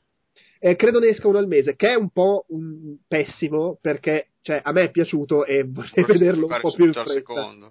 Sì, subito no, io sono uno che le serie tv se le guarda a maratona, non mi piace andare avanti un episodio alla volta, però sai, un conto è una settimana, uno al mese per una roba che dura un'ora e mezza. Oppure eh. è come Half-Life lì, gli episodi di Half-Life è una, uno ogni cinque anni. per fortuna non è così. Eh, Marco, scusa, cosa volevi chiedere? È andato via. Volevo chiederti, no, no, volevo chiederti se, ma la risposta penso sia scontata, se fa più paura la serie televisiva o il gioco. Uh, ma, ma, in realtà ma nessuno dei due. Una, una mammoletta la serie televisiva non fa particolarmente. Ma infatti, sì, secondo me The Walking ma, ma anche il non è che anche fa fumetto, paura, no? è più una questione di. Eh, poi, poi, magari funziona o meno, eh, dipende da, anche dai gusti, immagino. Però la questione è più ti faccio affezionare i personaggi eh, con il rapporto fra di loro, bla bla bla, eccetera. E, e poi quando, li ammazzo. Poi, eh, quando scatta il momento horror non è tanto oh, paura, è più pugno nello stomaco, tipo no cazzo, è morto! Ho capito, ho capito. E il fatto che gli zombie sono questa presenza costante che, che, sta lì di sfondo, un po' asfissiante, ma non è un continuo bu, c'è molto poco. E... È un po' come, non so se le, i libri di Martin della saga lì, come si, com'è in italiano? Song of Fire and Ice, la canzone. Le cronache del ghiaccio e del fuoco. Cronache, che i personaggi sono abbastanza spendibili, gli autori non li, con- li, non li considerano delle, delle, cose che una volta che sono creati non ci possono fare più niente, rimangono lì fino alla fine. Sono personaggi spendibili ai, ai, ai fini narrativi, quindi se decidono di farli morire, li fanno morire in un, in un modo o nell'altro. Che, e, funziona come, come artificio, artificio, narrativo perché ti tiene sempre su, comunque sul chi vive. vivo o su chi muore. Sì, no, esatto, cioè non, c'è da un momento all'altro chi potrebbe esserci, chi non potrebbe esserci. In Martin sai che appena ti affezioni a un personaggio vuol dire che lo sta per ammazzare dopo due pagine. Se te lo fa- sta facendo diventare si- simpatico, dici, esatto. questo butta male. Minimo, minimo gli taglia una mano, così. E fra, fra, l'altro in The Walking Dead la cosa secondo me molto efficace è che proprio è ciclica, è che fa in modo di farti rilassare, mm. cioè va avanti per un po' in cui fondamentalmente sembrano tutti al sicuro e quando ti sei rilassato sbram t'ammazza tipo sì, sì, sì. il personaggio che ti stava più simpatico sembra che, che, che, sia, che dice ah, vabbè dai ormai fi- è finita perché hanno trovato una situazione di sicurezza che ricreano la loro vita finalmente una, diciamo una, una parvenza di vita normale e invece poi no. Esatto. Ultima cosa, poi ca- cambiamo Ah, argomento. La... Cosa stavo dicendo? Eh, mi sono perso. Una cosa, cosa. una cosa carina di, di- del gioco The Walking Dead è che come tematica ha molto il, questo fatto che quando sei in una situazione tra- impossibile, il, il libero arbitrio c'è per modo di dire, cioè le, le scelte che fai alla fine sono scelte obbligate perché le devi fare nel panico, non stai realmente de- decidendo cosa fare. E in questo funziona molto bene il sistema che poi è preso da Heavy Rain in base al quale eh, le scelte nei dialoghi o anche le scelte nei momenti in cui sta succedendo qualcosa hanno un tempo limite e quindi se non ti sbrighi a, a decidere cosa fare poi perdi il controllo della situazione. E anche in questo è, è fatto bene, devo dire. Chiudiamo la sezione Ci sta piacendoci con Fabio che ci dice due cose veloci su UEFA Euro 2012. Io. Fabio, Luca, scusa, non Fabio. E, e non so quanti di voi siano fanatici o fan o giocatori assidui di, di FIFA. Io lo ero di Lo tutte sono le cose che... Siamo vecchi. Siamo sai, vecchi ormai. che Smetti di giocare ai giochi impegnativi. No, nel senso, non so se avete presente FIFA 12. Io sinceramente l'ho apprezzato moltissimo, ehm, tranne che per la- l'intelligenza artificiale. Ovvero se lo giochi contro il computer scopri nel giro di pochissimi secondi che il Siena è una delle squadre che ha un possesso di palla incredibile, i cui giocatori non sbagliano un dribbling e mettono sempre la palla a fil di palo. Quindi, Siena? Sì, ma Siena come se può, cioè può essere come le Faerora o il eh, San Marino, cioè qualsiasi squadra, cioè hanno settato un'intelligenza artificiale a livelli mostruosi. E quindi, tipo, anche se tu prendi il Barcellona, poi una volta che la palla passa nelle mani della squadra anche del peggior cesso possibile, questi cominciano a fare un possesso palla asfissiante e mh, mm, molto difficile da, da, contrastare. Quindi davvero io ho giocato a volte Juventus uh, Siena e ero chiuso nella mia area con il uh, Brienza per fare un esempio. No, adesso non mi ricordo che, che giocatori c'era nel Siena che si scartavano 3-4 persone e poi mettevano la palombella in mezzo all'area e arrivava Calaiò e la, la metteva in porta. Quindi questa è la premessa per dire, una volta che vai a incentrare un DLC su delle modalità uh, offline, se, senza andare a modificare i vari parametri di gestione dell'intelligenza artificiale, dal mio punto di vista stai facendo un po' una minchiata. Nonostante le, le, modalità che mette a disposizione siano uh, divertenti, siano fatte bene, eh, riescono a sfruttare la licenza in maniera piuttosto, piuttosto, efficace, cioè però basandosi tutto su quello, sul problema principale del, del gioco, non me lo fa, secondo me, un, un'occasione, un'occasione, sprecata che non fa godere appieno di questo, di questo DLC, che ricordiamo per la prima volta verrà come contenuto scaricabile, costa solo da un certo punto di vista 19 euro e consentirà di avere tutte le nazionali con le formazioni aggiornate, gli stadi, le grafiche di Euro 2012. In più aggiunge la modalità europeo nella quale ti mette, puoi scegliere nella tua nazione le preferite e cercare di vincere il torneo la modalità spedizione che è abbastanza carina perché parti con una squadra di sconosciuti e vincendo contro le varie nazionali gli rubi un giocatore e eh, ti costruisci un percorso per sfidare tutte le varie, tutte le varie squadre in giro per l'Europa. Uh, e poi e poi e poi ah, la modalità sfide nelle quali ti propongono mh, mm, i momenti più emozionanti adesso delle qualificazioni una volta che comincia il torneo del torneo e bisogna cercare di o ripetere l'impresa o fare in modo che questa impresa non, non si realizzi. E appunto se c'è qualcuno che apprezza l'offline di, di FIFA 12 mm, troverà l'offerta particolarmente divertente e ben, ben riuscita. Tra l'altro, scusa, stavo pensando questa cosa, che eh, la, la, la, cosa del gioco degli europei venduto come DLC invece che come gioco proprio nei negozi da un lato eh, uno dice ah figata invece di fare l'aggiornamento che ti devi comprare da uno scarica il DLC esatto. poi vabbè poi tu mi, mi, ci stai dicendo che alla fine però così facendo è venuto un, un, gioco degli europei meno ganzo del solito e quindi ci si perde sì esatto anche perché appunto per, però, no, però quello, scusa quello che volevo dire è che c'è anche a dire un'altra cosa che tutta quella fetta di pubblico che non compra magari FIFA tutti gli anni, ma ah, ci sono gli europei, figata, mi compro il gioco di calcio degli europei, esatto. adesso finisce per spendere di più, perché ti deve comprare FIFA e il contenuto scaricato. Beh, c'è da dire che adesso FIFA te lo tirano più o meno dietro ovunque. Ah, uh, a, quanto, a quanto lo trovi? secondo me a 20-25 euro. Eh, eh sì, no, cioè alla fine vai a pagare. Stesso, sì, secondo me Electronic Arts è stata molto molto sgamata anche perché di invenduti di mondiali, mondiali 2010 ce ne sono tantissimi. Ah. Pro- probabilmente ne hanno venduti tanti, però il gioco dei mondiali a settembre uh-huh. non se lo compra più nessuno, cioè a settembre no, lo trovi già a 10 euro. Sì, sì, sì. Mentre FIFA 12 ha praticamente un anno, se non un anno e mezzo di, di vita nella quale cercare di finire i, i fondi e adesso loro stanno, cioè, hanno ridato una botta alle vendite di FIFA senza rischiare di avere dei, degli avanzi di magazzino come, in, come con i mondiali.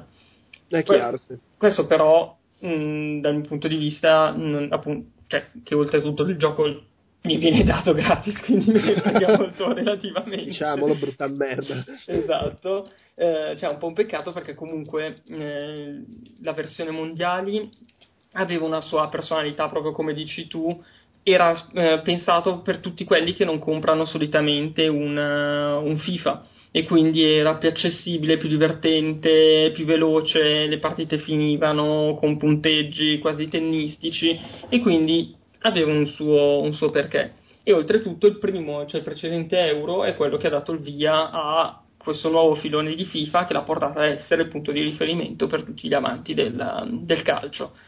Quindi da, questo, da, un punto di vista un po' nostalgico è, è un peccato.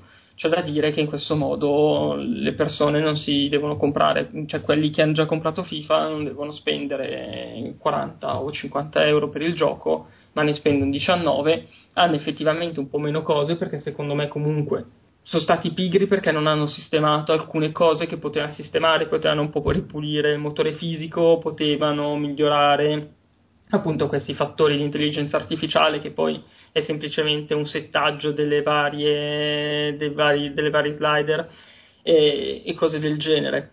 E quindi ti hanno semplicemente dato un po' di per 19 euro ti hanno dato un po' di roba e però non, non hanno fatto nessuno sforzo, nessuno sforzo aggiuntivo, quindi un po', un po' un peccato a meno che sempre di giocare online e quindi gli avversari umani sono sempre più soddisfacenti perché sbagliano e, e ha strutturato discretamente bene il, la modalità perché cioè, ripropone in maniera molto simile quella che è davvero la, la formula del, del, torneo, ovvero tre partite di qualificazione e se si, mh, mm, si ottengono dis- dei risultati sufficienti per passare alla fase successiva, la fase successiva diventa d'eliminazione diretta e mh, mm, sfidando quattro avversari sempre vincendo si, si può arrivare a vincere il, la coppetta finale. Ah, ma cioè, nel senso nell'ambito di un'unica sessione online? No, no, no, no, no, cioè nel senso comunque in ogni caso essendoci talmente tante persone, ah, okay, penso sì. che comunque cioè, tu arrivi ai quarti e quindi ti mette contro un qualsiasi G- altro del quarto, se sì, ce sì, ne sono tantissimi ti mette contro uno praticamente identico come livello di bravura, livello della squadra ovviamente meno persone ci sono e più ti potrebbe capitare che sei scelto, Oddio. non so, l'Albania, esatto, stai contro... No, cioè solitamente ti becchi sempre Spagna, Germania e pochi altri. Però Strano, potrebbe... non succede mai questa cosa nei, nei giochi sportivi. No, mai, mai, Brasile, no, Germania. Però la cosa, la cosa, bella di FIFA è che era, di FIFA 12, che erano riusciti a mh, mm, essere abbastanza precisi, quindi tipo quando la Juve all'inizio dell'anno, io sono juventino sfortunatamente, eh, aveva 4 stelle e mezzo, beccava quasi sempre delle squadre da 4 stelle e mezzo. Ah, perché tu scegli la squadra prima di avviare il matchmaking? Sì, ecco, una eh, cosa okay. che, che ha sistemato con FIFA 12 è che tu fai tutte le tue selezioni cioè la formazione, gli uomini, i cambi, li fai prima di, ce- di scegliere la squadra, cioè okay. prima di entrare nel matchmaking, sì, in modo sì, tale sì. che la partita parte subito, non hai più i 30 oh. secondi di attesa che l'avversario si sistemi il modulo, si sistemi questo e quest'altro. La partita parte subito perché tu le tue scelte le hai già fatte a priori. e poi non si creano quelle scene patetiche tipo dai scegliamo entrambi non lo so il Novara e poi, poi tu stai eh, e lui a Barcellona esatto. Ecco, una cosa è che oltretutto ci hanno infilato dentro, che mi è stata veramente sulle balle, ma ci hanno infilato dentro dei bug. Cioè, FIFA 12 certe cose non li aveva e qui ci hanno messo dentro dei bug, almeno nella versione PlayStation 3. Per fare un esempio, uno comincia la partita, vado a fare i cambi, a parte che a volte non mi prende il comando cam- fa i cambi, cioè scrivi, vado in gestione squadra e mi ritorna nella partita. Vabbè, quando riesci però a farlo, scopri che al posto dei normali 9, no, delle normali 7 riserve, ne hai 4 di cui 2 sono portieri. E quindi, tipo, ovviamente tu quello che fai di solito è cambiare, non so, l'attaccante, l'ala per cercare di avere il brio, un... il respiro. Es- proprio esattamente quello. E invece ti ritrovi che tipo al posto di Balotelli ti devi mettere Bonucci o Viviano. E dici, ma che senso ha? e basta. Cioè, queste, mh, mm, boh, per far capire che forse cioè, sembrano essere stati un po', un po' svogliate. Hanno detto, vabbè, oh, facciamoci dei soldi facili. E poi non, non, hanno, non hanno spinto come, come potevano su, su alcuni elementi che avrebbero potuto rendere questo DLC davvero, davvero interessante. Vabbè, oh, c'è la crisi, è un brutto periodo. La ah sì, e oltretutto basta caresse e bergomi, basta caresse e bergomi. Ma quanto costa? 19. 19, 19. ok. Va bene, abbiamo concluso con questa impressione, ci sta piacendoci. Passiamo a un, una versione un po', un po' particolare di Racconti dall'ospizio. Urca. nel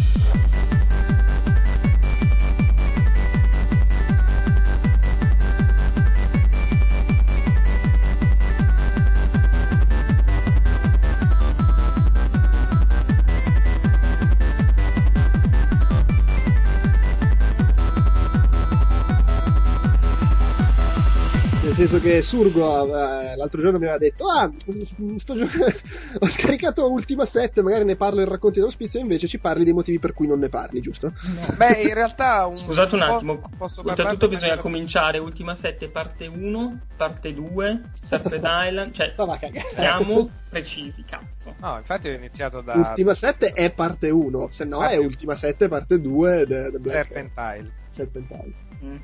Mm. Sei convinto. ho iniziato da Blackgate e ciao. Ah, ho iniziato. Allora, sono andato e ho detto. Volevo giocare The Witcher 2, però mi sono detto no, non, non ho voglia di un GDR enorme. Perché non mi rigioco Ultima 7?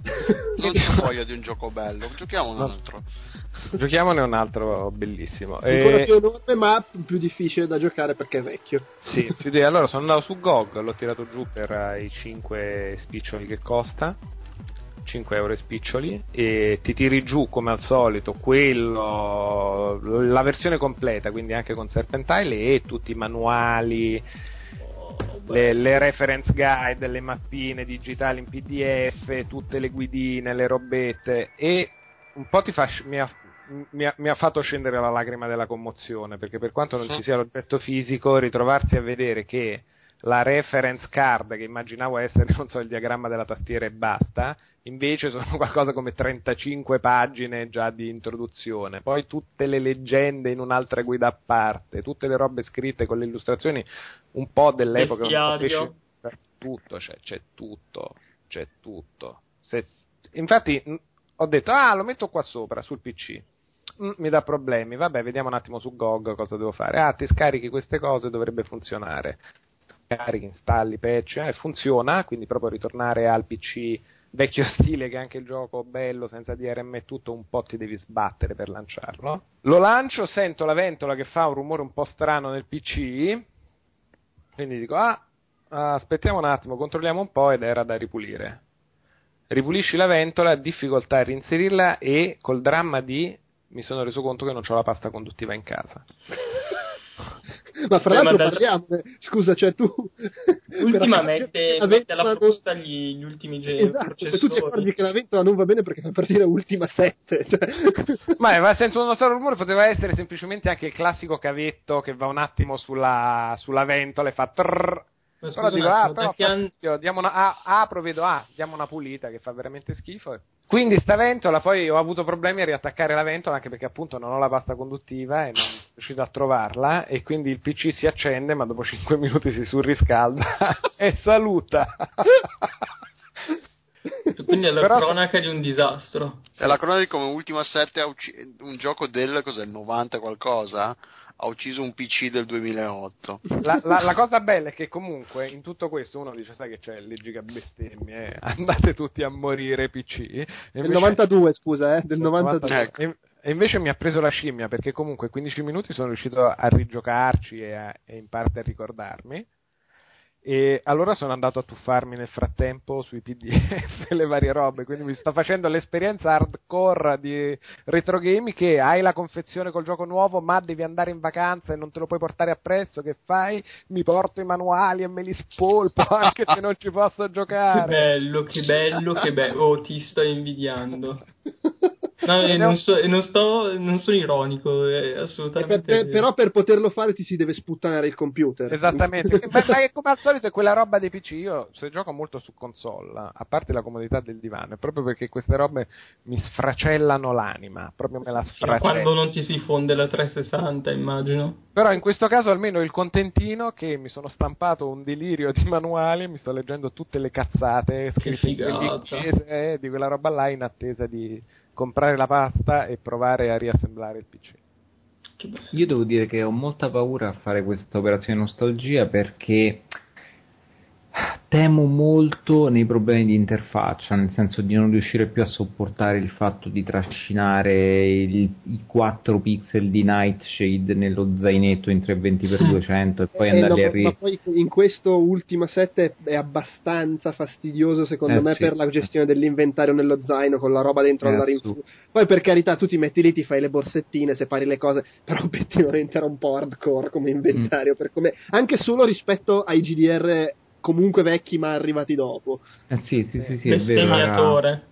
A cagare. Ma questo secondo me è un difetto che è rimasto al genere tutto, perché anche Skyrim, una volta che c'hai l'inventario carico di 20.000 robe che non puoi mollare giù, un po' perché sono di questo, un po' perché ci tieni, un po' perché non pesano tanto ed è sempre comodo averne un po' appresso, e queste armi le prendo, sì sono leggere, così ho delle alternative, ogni volta che devi andarci è un po' Sì, Ugo, però vabbè, cioè, sono degli oggetti separati nell'inventario. Sì, sì, sì. No, cioè, no, no, no, no, ricordi gli, gli, oggetti si sovrapponevano proprio. In ultima in maniera... 7 li metti uno sopra l'altro, cioè devi spostare le gemmette per una per volta perché sotto se no non riesci a cliccare sul libro sotto e robe del genere. Eh, è di tipo... 4 pixel, no? Sono esatto. assolutamente d'accordo. Dico che però secondo me è un problema che in parte è sì, rimasto sì, sì. al genere. Infatti, quando fanno un GDR che vogliono cercare di renderlo un po' meno hardcore, dicono: Ah, abbiamo trovato un modo per far scomparire l'inventario. Non lo mettiamo, Mass Effect 3. Eh sì, lo, lo tolgono oppure fa, che ti vende le cose in automatico e robe del genere. Però sì, Ultima 7 è proprio l'estremo opposto, cioè roba messa su, aspetta devo spostare, cacchio, non riesco, non riesco a cliccare sul pixel de, de, della moneta. Vaffan... Marco, tu stavi Poi, per chiedere sì, qualcosa? No, no, volevo, volevo, ricollegarmi a questo discorso qua dei giochi vecchi, cioè la gente che mi conosce sa benissimo che io adoro un sacco di giochi vecchi, però obiettivamente ci sono dei piccoli problemi che uno, oltre a ricordarsi il gioco più bello di come è, cosa che accade spesso, il problema secondo me è veramente molto, quasi sempre l'interfaccia. Per dire Ultima Underworld, sì. io me lo ricordo molto bello perché Ultima Underworld è un gran bel gioco obiettivamente, però in un'epoca in cui ormai il mouse look per dire è dato per scontato negli FPS, non avercelo e dover fare tutto col mouse, nel senso proprio che devi cliccare sulla schermata per muovere che ne so, il personaggio in avanti oppure per farlo girare, eccetera.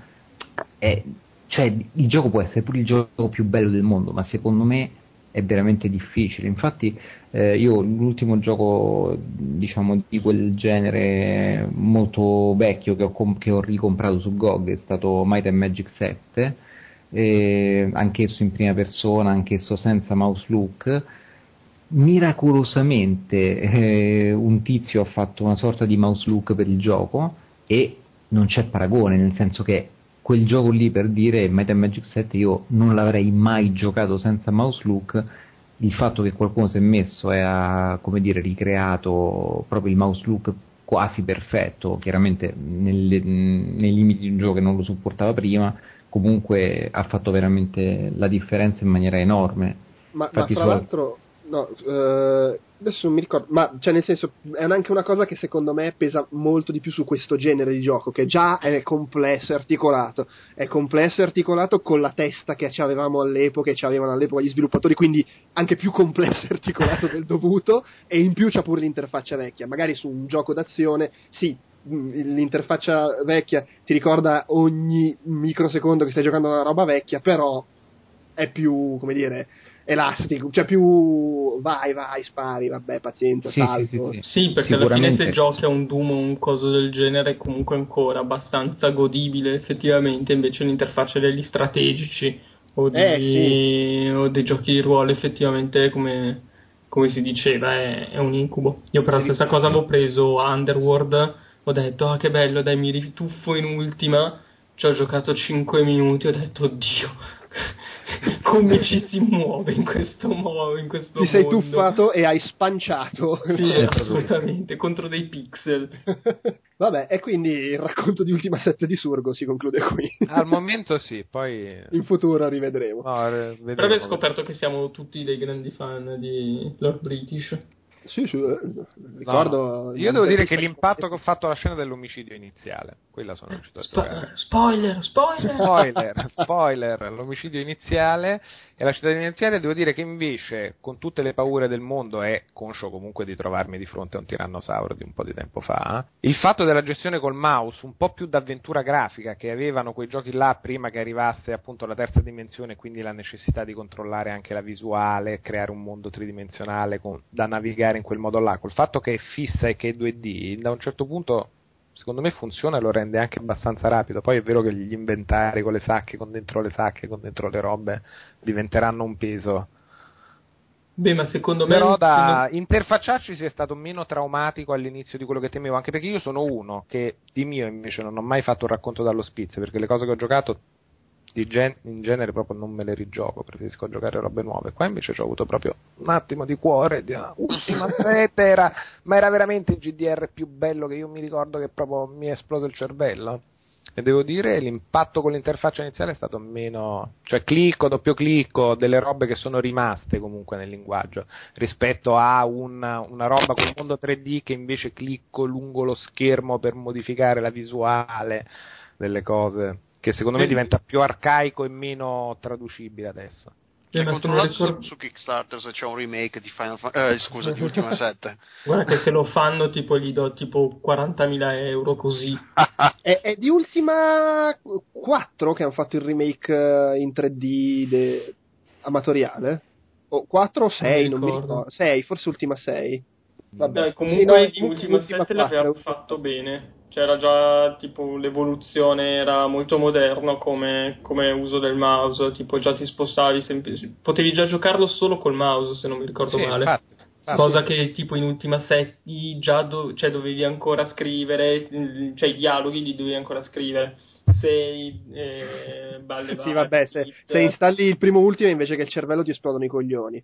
Volevo soltanto aggiungere una cosa che c'è una sorta di front-end che si chiama Exalt, scritto Exult, che è appunto per, uh, per i giochi della serie Ultima 7, cioè parlo diciamo dei giochi che hanno il motore grafico di Ultima 7 per intenderci, e um, se non sbaglio era possibile giocare in risoluzioni anche più alte e cose del genere, quindi io consiglio Exult, eh, è un progetto open source eh, fatto per uh, poter visualizzare anche in risoluzioni diverse, se non ricordo male, il, um, il gioco e, ehm, e, anche per giocarlo su dispositivi mobili, eccetera, eccetera. Quindi, no, è come dire un link che consiglio a tutti. C'è addirittura l'editor proprio del gioco con cui la gente poteva fare che ne so, nuove ambientazioni, nuove quest, eh, insomma un link sicuramente da controllare per tutti gli appassionati della serie. Sì, adesso che ho visto questo devo farmi una doccia e fumare una sigaretta. Eh, che brutta immagine. Io devo, devo, capire come si applica al gioco che ho scaricato. devi, devi, prima staccare la ventola. C'è scritto di, che deve resistere più di 5 minuti. 28 mega. uh, no, non ce la faccio. Eh, no, il gioco, sto guardando su Google Games, sono 6 dollari 28 mega. Cioè, ma tu tipo hai speso uno stipendio tutta stasera. Delu compra i giochi a No, mega. io non ho comprato ancora niente stasera. No, no. non ho comprato ancora The Walking Dead. Non ho ancora comprato The Lone Survivor che ho messo in uh, to, to wishlist. Però Delu, ah, Delu eh, è scontato su Steam. Eh? Ho visto oggi il tweet sì, dello sviluppatore. 2,99 mi sembra. Sì, sì. Vabbè, basta, dai, andiamo avanti. Che... Andiamo avanti con giochi da quattro soldi. Mm, velocissimamente, Mirror Moon, nuovo gioco di Santa Ragione, che sono i eh, creatori di Fotonica, team indie italiano. Eh, Mirror Moon è un gioco che hanno sviluppato alla Global Game Jam eh, di, di, quest'anno, eh, sotto il nome Team Focaccia. È un, è, è un gioco eh, molto molto carino, particolare, che è difficile descrivere nel senso che se lo descrivi lo rovini cioè, se spieghi qualcosa in più di, della situazione iniziale, perché il bello del gioco è scoprire anche cosa devi fare. La situazione iniziale è che tu sei con una visuale in prima persona su una specie di pianeta con un altro pianeta che vedi da lontano e non sai cosa fare. Hai una roba che sembra un cannone attaccata al braccio destro, presumibilmente, ma non spara. Ti puoi muovere, puoi andare in giro e ci sono delle robe su questo pianeta. Non dico nient'altro perché il punto appunto è capire cosa devi fare con queste cose, come puoi interagire con quello che c'è attorno. L'atmosfera è bellissima, eh, la grafica è assolutamente essenziale, però secondo me ha anche un bello stile ed è un'esperienza breve, a meno che non, non, ti blocchi perché non riesci proprio a capire cosa fare, è gratuito, si scarica dal sito, poi metterò insomma il link, consigliatissimo perché secondo me è proprio sfizioso e piacevolissimo. E ci sono delle idee carine nelle cose da fare anche nel modo in cui rielaborano in maniera particolare meccaniche tradizionali e concetti di gioco tradizionali come la mappa per esempio. Luca, vuoi spiegare altrettanto velocemente cos'è Running Crowd? Uh, sì, è un divertente titolo disponibile per Playbook, Android e iOS. Uh, in poche parole, il gameplay è molto semplice. Mm, sarete, impersonerete questi strani omuncoli bipedi e che si metteranno a correre su livelli che scorreranno orizzontalmente. Ci saranno i classici baratri del, delle casse da evitare quello che dovrete fare è semplicemente un tocco sullo schermo per un salto, due tocchi per il doppio salto. Tutto Beh, stile Canabalt. Esatto, stile Canabalt un po' meno spettacolare perché Canabalt con i vari mh, mm, piccioni, con gli sfondi, cioè anche molto cinematografico. Sì, sì, sì. In questo caso è molto più puccettoso, anche i livelli non sono particolarmente complessi, cioè molto più sembra user friendly però mh, mm, è, cioè, il gameplay particolarmente semplice, particolarmente divertente e la particolarità è uno che è gratis e si sostengono comprando delle skin supplementari per il proprio personaggio. E la seconda cosa, la seconda cosa bella è che eh, si gioca in una sorta di eh, multiplayer, ovvero che mh, mm, mentre tu giochi hai altri personaggi con te che fanno lo stesso, lo stesso, percorso, uno di questi è il tuo ghost migliore e gli altri sono dei personaggi presi a caso tra i giocatori del, di quella stessa giornata che un po' ti confondono, un po' ti danno, ti danno l'idea di, di, quale sarà il percorso e diventa un'esperienza un po', un po' divertente, un po', un po', diversa e ovviamente sono, le partite durano un minuto e ne, le fai tipo se sei in bagno e non hai idee, appena finito la rivista di quel mese ah, chiaro, sì. e quindi proprio così per una partita, per una partita al volo un bel modo per, per passare appunto qualche, qualche minuto. E basta. Beh, che, carino anche l'idea di multiplayer. È un sì, bel endorsement poi... comunque, il miglior compagno delle vostre cagate. potrei fare pubblicitario, effettivamente ha, ha un certo appiglio. E no, poi appunto la grafica è, è, divertente, fumettosa. Uno è gratis, quindi uno se lo prende, se lo può giocare anche completamente senza mm, versare un, proprio un quattrino. Però le skin aggiuntive costano 99 centesimi di dollaro, quindi cos'è 80 centesimi di euro. Uh, sono simpatiche, almeno ti fai vedere dagli altri che non sei un cazzone qualsiasi, ma sei un cazzone che ha speso dei soldi, quindi è, come, è, la questione che diceva prima Alessandro, cioè fai vedere, eh, tu hai speso 5 euro, io ne ho speso 10, cioè fai, fai il signore con poco. No, mi, sembra, mi sembra giusto. Mi sembra importante poter fare il signore nel mondo dei videogiochi, di internet e del multiplayer online. Sì, sì, ma anche perché appunto questi qui continuano a fare, cioè stranamente appunto stiamo parlando di un gioco, io lo sto giocando su Playbook, sì, lo, ho visto che in chat mi stavate prendendo per il culo e comunque stanno continuando ad aggiornare il, stanno continuando ad aggiornare il gioco, hanno aggiunto anche dei, dei mini achievement da, da sbloccare, quindi ci credono e stanno continuando a seguire lo sviluppo e quindi è anche un piacere dargli quei pochi soldi che uno potrebbe spendere per un caffè, però per una volta. Va bene, va bene, allora direi che con questo abbiamo, abbiamo concluso. Eh, salutate. Ciao a tutti. Ciao. Ciao ciao ciao ciao. ciao.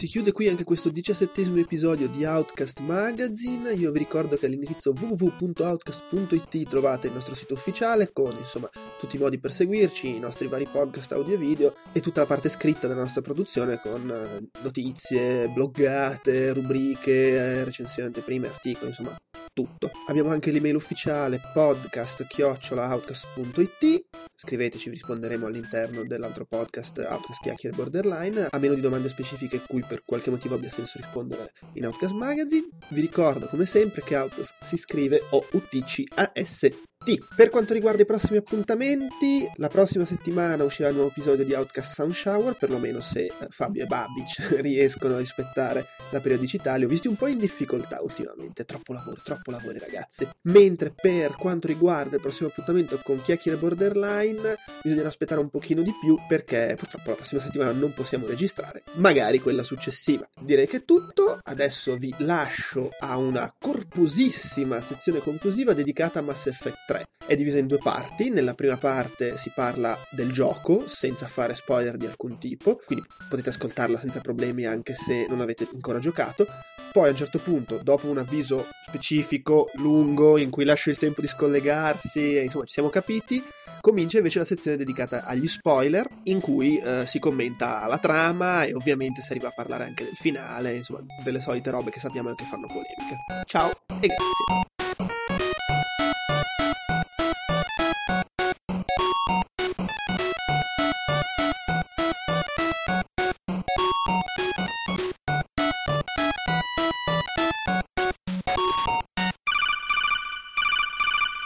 Allora, siamo ancora qui, a parte Marco che ci ha lasciati, ma è tornato Fabio, eh. per fare un segmento dedicato a Mass Effect 3. Avremmo voluto farlo nel precedente episodio, ma alla fine non ci siamo riusciti. Eh, nel frattempo Magallo ci ha chiesto eh, sul sito di, di, farlo e di commentare anche il finale, che fra l'altro, scusate, ci, ci tengo a citare la sua frase Eccomi. esatta, quindi sto, sto aprendo il, il, il post lui ha detto vuole che parliamo del finale che secondo lui è estremamente coraggioso e non banale. La lasciamo lì, si commenta dopo. Comunque, visto che non abbiamo mai parlato nel podcast, io farei una prima parte in cui ci dite un po' com'è il gioco senza fare, fare spoiler e dopodiché, eh, previa avviso e 5 minuti di pausa per permettere alla gente di, di, di spegnere, eh, vi lascerò a parlare di trama, finali, spoiler, quel cazzo che vi pare. Quando dico vi lascerò, intendo dire che proprio mi levo le cuffie. Perché, ok, che degli spoiler non me ne frega niente, però insomma c'è un limite. Quindi, vabbè, intanto qualcuno prenda la parola e ci dica com'è, com'è questo Mass Effect 3. A me Mass Effect 3 è piaciuto molto, fino, a, diciamo, fino al finale. Come gioco non, si vede che è fatto un po' di fretta, si vede che hanno avuto, no, di fretta magari no, però che hanno avuto meno tempo, che quindi c'è meno contenuti, che tante delle quest secondarie sono un po' vai, raccoglie, riporta l'oggetto, anzi neanche gli dici che, che gliel'hai portato perché non c'è la consegna fisica di niente. Eh, però a livello di, di, trama, di personaggi, di dialoghi è sempre livelli, agli ottimi livelli dei precedenti e eh, riesce nel non facile compito di riuscire a dare a tutti Uh, i giocatori un senso di, pros- di crescita, di, di, storia, di saga, tutto quello che è stato fatto nelle, negli episodi precedenti è tenuto da conto, viene comunque eh, considerato nel, nel, nell'economia della trama. Quindi tutto quello che abbiamo fatto, tutti i personaggi che abbiamo ucciso non abbiamo ucciso, le decisioni che abbiamo preso, sono, il gioco se le ricorda e anche i personaggi. Quindi ci fa un po' sentire nelle, nelle, nelle, nei panni di, del comandante Shepard e quindi il, le nostre decisioni, è il nostro mondo, siamo noi alla fine quello lì e, e, questo funziona anche nel terzo episodio. A me è piaciuto molto. Ed è migliorato molto anche nella, nelle fasi di combattimenti, l'intelligenza artificiale è sorprendentemente, sorprendentemente avanzata, i nemici ai livelli, ai livelli più alti di difficoltà offrono un livello di sfida non indifferente per un gioco che in teoria sarebbe un gioco di ruolo alla fine, non è uno sparatutto, però i nemici ti vengono a cercare, ti, acce- ti accerchiano, non stanno fermi. Eh, sì, che era no, uno dei più grossi limiti, secondo me, anche del combattimento strategico in parte dei primi, che nelle, sì. anche a difficoltà normale la strategia finiva sempre per essere entro in una stanza, mi vedono, mi corrono addosso, shotgun.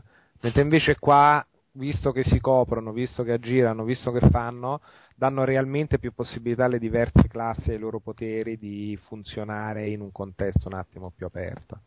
poi essendoci così tante tipologie di, diver- di, nemici diversi, devi anche applicare, adottare t- tattiche differenti, cioè le, le Banshee piuttosto che i, sì, sì. Quei, quei mezz- quegli se- semi-tank animalosi che ci sono, che, che, lì devi proprio scappare, devi un po' fare gli spari, poi li aggiri, gli spari alle spalle, tutto il discorso di, di sfondare le, le, barriere piuttosto che gli scudi, piuttosto che l'armatura. Sì. Um, hanno dato un senso a tutta la fase di sparatutto più, molto più che negli episodi precedenti. Nel secondo l'avevano migliorata decisamente, nel terzo ha un senso e una dignità sua, decisamente. Sì, sì, no, ma poi è proprio secondo me alla mano, per quanto non sia fluido come può essere, che ne so, un Gears, come spara tutto diciamo in terza, però funziona molto meglio rispetto agli altri, che va bene aver puntato anche in quella direzione come scelta, però per fortuna è supportato meglio dal gioco, quindi ma si anche, controlla anche, anche le molto... classi in realtà. Cioè me, esattamente come si è evoluta l'IA eh, le classi sono fatte in maniera molto più figa tipo gli ingegneri sono bellissimi da giocare perché possono tirare giù, tirare giù le torrette avere i droni le cose. Stanno in là agli attacchi degli altri quindi puoi combinare fare tante combo. È, non è questo capolavoro da questo punto di vista però è fatto significativamente meglio dell'1 e del 2 sì sì, sì, sì. sono d'accordo. Insomma, un gran bel gioco. Nonostante... Sì, beh, allora, a livello di. Se devo dire la mia, a livello di proprio gioco, gioco in sé, è poco più. Cioè, proprio a livello di gameplay, dei combattimenti e tutto, è poco più che godibile. Il primo era noioso, il secondo era ok, questo qua è godibile. La roba veramente bella è che ovviamente lui ha questo gameplay godibile, non capolavoro, ma godibile, ci attacca alla solita trama che questione di gusti, a me piace moltissimo come è raccontata, tutte le scelte che hanno fatto, quindi io me la godo totalmente attaccandola a un gioco piacevole. Sì, sì. Sì, sono d'accordo. Secondo me sì, mm, sono d'accordo sul fatto che sia comunque in assoluto un bellissimo gioco. Quello che è un po' deludente, cioè probabilmente da Bioware ci si aspetta sempre il miglior gioco di Bioware e in questo caso secondo me come emozione, come vastità del mondo raccontato è leggermente inferiore al lavoro svolto in Mass Effect 2. Un esempio su tutti, ho trovato molto deludente il fatto di, aver, di poter vivere, cioè di poter girare solo nella cittadella. Capisco che c'è la guerra, capisco tutto, però avevano Omega e in Omega non ci vai più Omega è un DLC, è nettamente un DLC. Esatto, ed è una cosa che, che sta sulle palle. messo lì da parte. Ma anche Quante perché... volte vai da Aria e lei ti dice ah sì c'è la missione, poi ti dovrò chiedere un favore esatto. per andarmi a riprendere Omega. E quello è veramente irritante come cosa, cioè, e perché oltretutto la, tutta la questione di Omega te, la, te ne parlano nel fumettino che ti inseriscono anche dentro l'edizione limitata. Quindi tu hai l'edizione limitata col primo fumettino nel quale ti fanno vedere come Aria perde eh, perde Omega, la incontri agli al bar e dici cazzo, sarà una delle missioni più belle di tutto il gioco. E invece quel gioco, cioè quella missione lì non, non la vedi mai, non vai mai a Omega. Ed è veramente un DLC. Sì, sì. Eh sì, però è irritante, cioè nel senso una no, cosa... perché è nettamente una cosa che loro avevano già scritto, hanno scritto. No, ma avevano già oltretutto come, come, struttura, cioè nel senso l'avevano già costruita come la cittadella, l'hai dovuta semplicemente riempire con altre cose. Ma è che secondo me questo diventa endemico e normale in una situazione in cui su un gioco del genere che comunque come tutti i GDR, magari lui un po' meno per la sua impronta action, ma ha già un sacco di roba dentro, di contenuti, di missioni, che ogni aggiunta extra, una volta che vai a costruire in questo caso una galassia, ed è un po' quello che vuoi fare e che hai fatto anche negli altri, cioè sai ormai che avrai due, tre DLC in canna più o meno principali, il modo per agganciarli è anche ricordare al giocatore che ci saranno, esistono dentro al gioco, quindi sì, da una parte uno dice, ah, però accennano una cosa che adesso non c'è, ma è accennare ad una cosa in un gioco che è strutturato per essere un po' blocchetti Lego da quel punto di vista. Questo è vero, però la questione secondo me è che hanno più o meno rifatto lo stesso errore di Dragon Age 2, ovvero la città nel gioco di ruolo è solitamente l'hub, il posto centrale nel quale le cose si evolvono, trovi le subquest, trovi nuovi equipaggiamenti, nuovi personaggi cui, con cui parlare. E in Mass Effect, 2, eh, Mass Effect 3 scusate, ce n'è solo una. Ed è che è la cittadella, che oltretutto è l'unica città che si ripete nella serie sì, ma è, stato molto mettere la seconda come DLC, cioè mettine due o tre e poi ne, ne aggiungi un'altra figa, uno ti dice benissimo, quel, il tuo ragionamento ci sta. Il problema è che ne, ma, cioè, oltre alla cittadella manca tutto. Cioè ne avessero messo un'altra e Omega te lo mettono come DLC, dici vabbè mi sta sulle palle però lo capisco. Il problema è che mancano anche quelle città eh, ho detto Omega perché non mi viene in mente come si chiamava la città dove trovavi la Lasari che adesso torna. E che secondo me quel tipo di lavoro l'hanno messo molto più negli, negli scenari di gioco reali, cioè mi è sembrato che da giocare avesse molte meno ripetizioni di ambienti o di missioni sullo stesso pianeta, con gli stessi colori, con le stesse robe degli altri. Quello di brutto, di brutto, sono d'accordo. E quindi una volta che secondo me hai deciso che vuoi pestare più sull'azione, più sul fatto che è uno shooter in terza persona con poi le sfumature e le eventuali profondità da sistema di combattimento da GDR e la butti molto sul viverti queste missioni che corri, spari, fai, avere più ambientazioni là piuttosto che una città dove comunque sto girando da Caio del negozio di armi 1, Caio del negozio di armi 2 dell'altra città e 3 per avere le stesse funzioni del gioco, secondo me l'hanno snellito è un po' un risultato di snellire e poi appunto magari da dire sai che c'è? Facciamo che le città invece diventa il nucleo dei DLC e ogni DLC è una città nuova con delle nuove missioni. Magari ti spinge anche un po' di più che ha solo delle nuove missioni nelle due o tre cittadine che già ti ho messo nel gioco credo che mentre parlavi Lu- Luca sia scomparso sì, per, sono per, per metà del tuo ed è tornato esatto. Quindi Però... vabbè tu prendi per buono che abbia detto delle buone cose. No esatto io con Ugo sono quasi sempre d'accordo quindi è una scelta con... morale questa, quello dice con una voce talmente profonda e calda che non, non puoi che accettare. Sì. esatto. Vabbè lasciamoli soli No, eh, non so cosa avete detto, quindi lascio proseguire. Forse manchi, manchi tu a dire la, e Fabio a dire la vostra. No, io una roba che vorrei aggiungere è che tra il, la minore rivoluzione, eh, appunto, come dicevate voi, del poter andare in giro, ma anche del poter parlare, perché in, nell'1 e nel 2 andavi in giro nelle cittadelle e potevi parlare praticamente con chiunque. Alcuni ti dicevano Bau, altri part- partivano una conversazione vera e propria.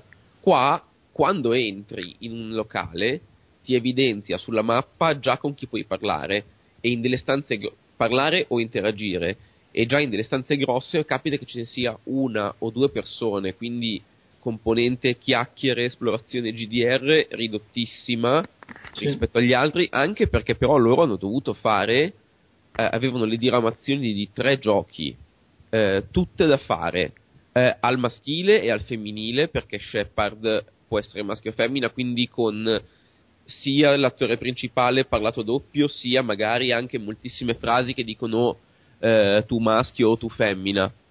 E eh, loro quindi hanno dovuto le scelte del primo sc- e anche le scelte del secondo, quindi c'era una quantità di diramazioni tale che secondo me per tenere la stessa qualità che hanno avuto nei primi due sui dialoghi, sulle, sulle conversazioni principali, hanno dovuto sfoltire su quelle secondarie. Sì, e si, ve- si vede, mi dispiace, perché se avessero avuto tre anni in più l'avrebbero fatto con lo stesso livello di qualità dell'uno e del due, però lo capisco e lo, lo approvo in, nell'ottica sì. che me l'hanno fatto. Ma sono d'accordo anche perché mm. in, questo gioco, in questo gioco più che negli altri, secondo me si realizza, da una parte hanno dovuto avere tutte queste diramazioni con anche le cose brutte, tipo che il Krogan, se te ne è morto uno, c'è suo cugino che è uguale, perché devi ricoprire dei ruoli all'interno comunque di una sceneggiatura più grande.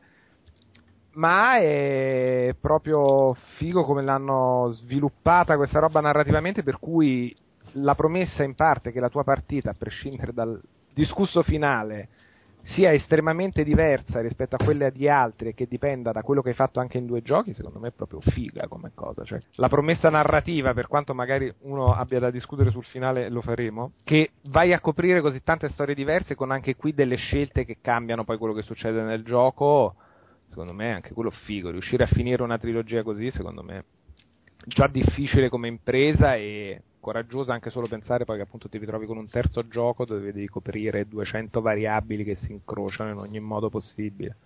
No, ma infatti il problema è che eh, proprio questo, cioè monti talmente tanta roba che alla fine pensi che tutto dia il via a un qualcosa di strepitoso. Cioè comunque il 3 è ricco di scelte davvero difficili. Cioè a me sono morti alcuni personaggi. No, beh, non, de- non dico chi. No, dico, cioè, successo, cioè, sono successe delle cose davvero mh, difficili da prendere. Ho dovuto fare delle scelte tra una razza e un'altra che mi hanno. Cioè, sono rimasto lì davvero 5 minuti a dire cosa faccio e poi a dire, vabbè, chi se ne frega, un videogioco, non è che, succe- mu- che muoiono davvero.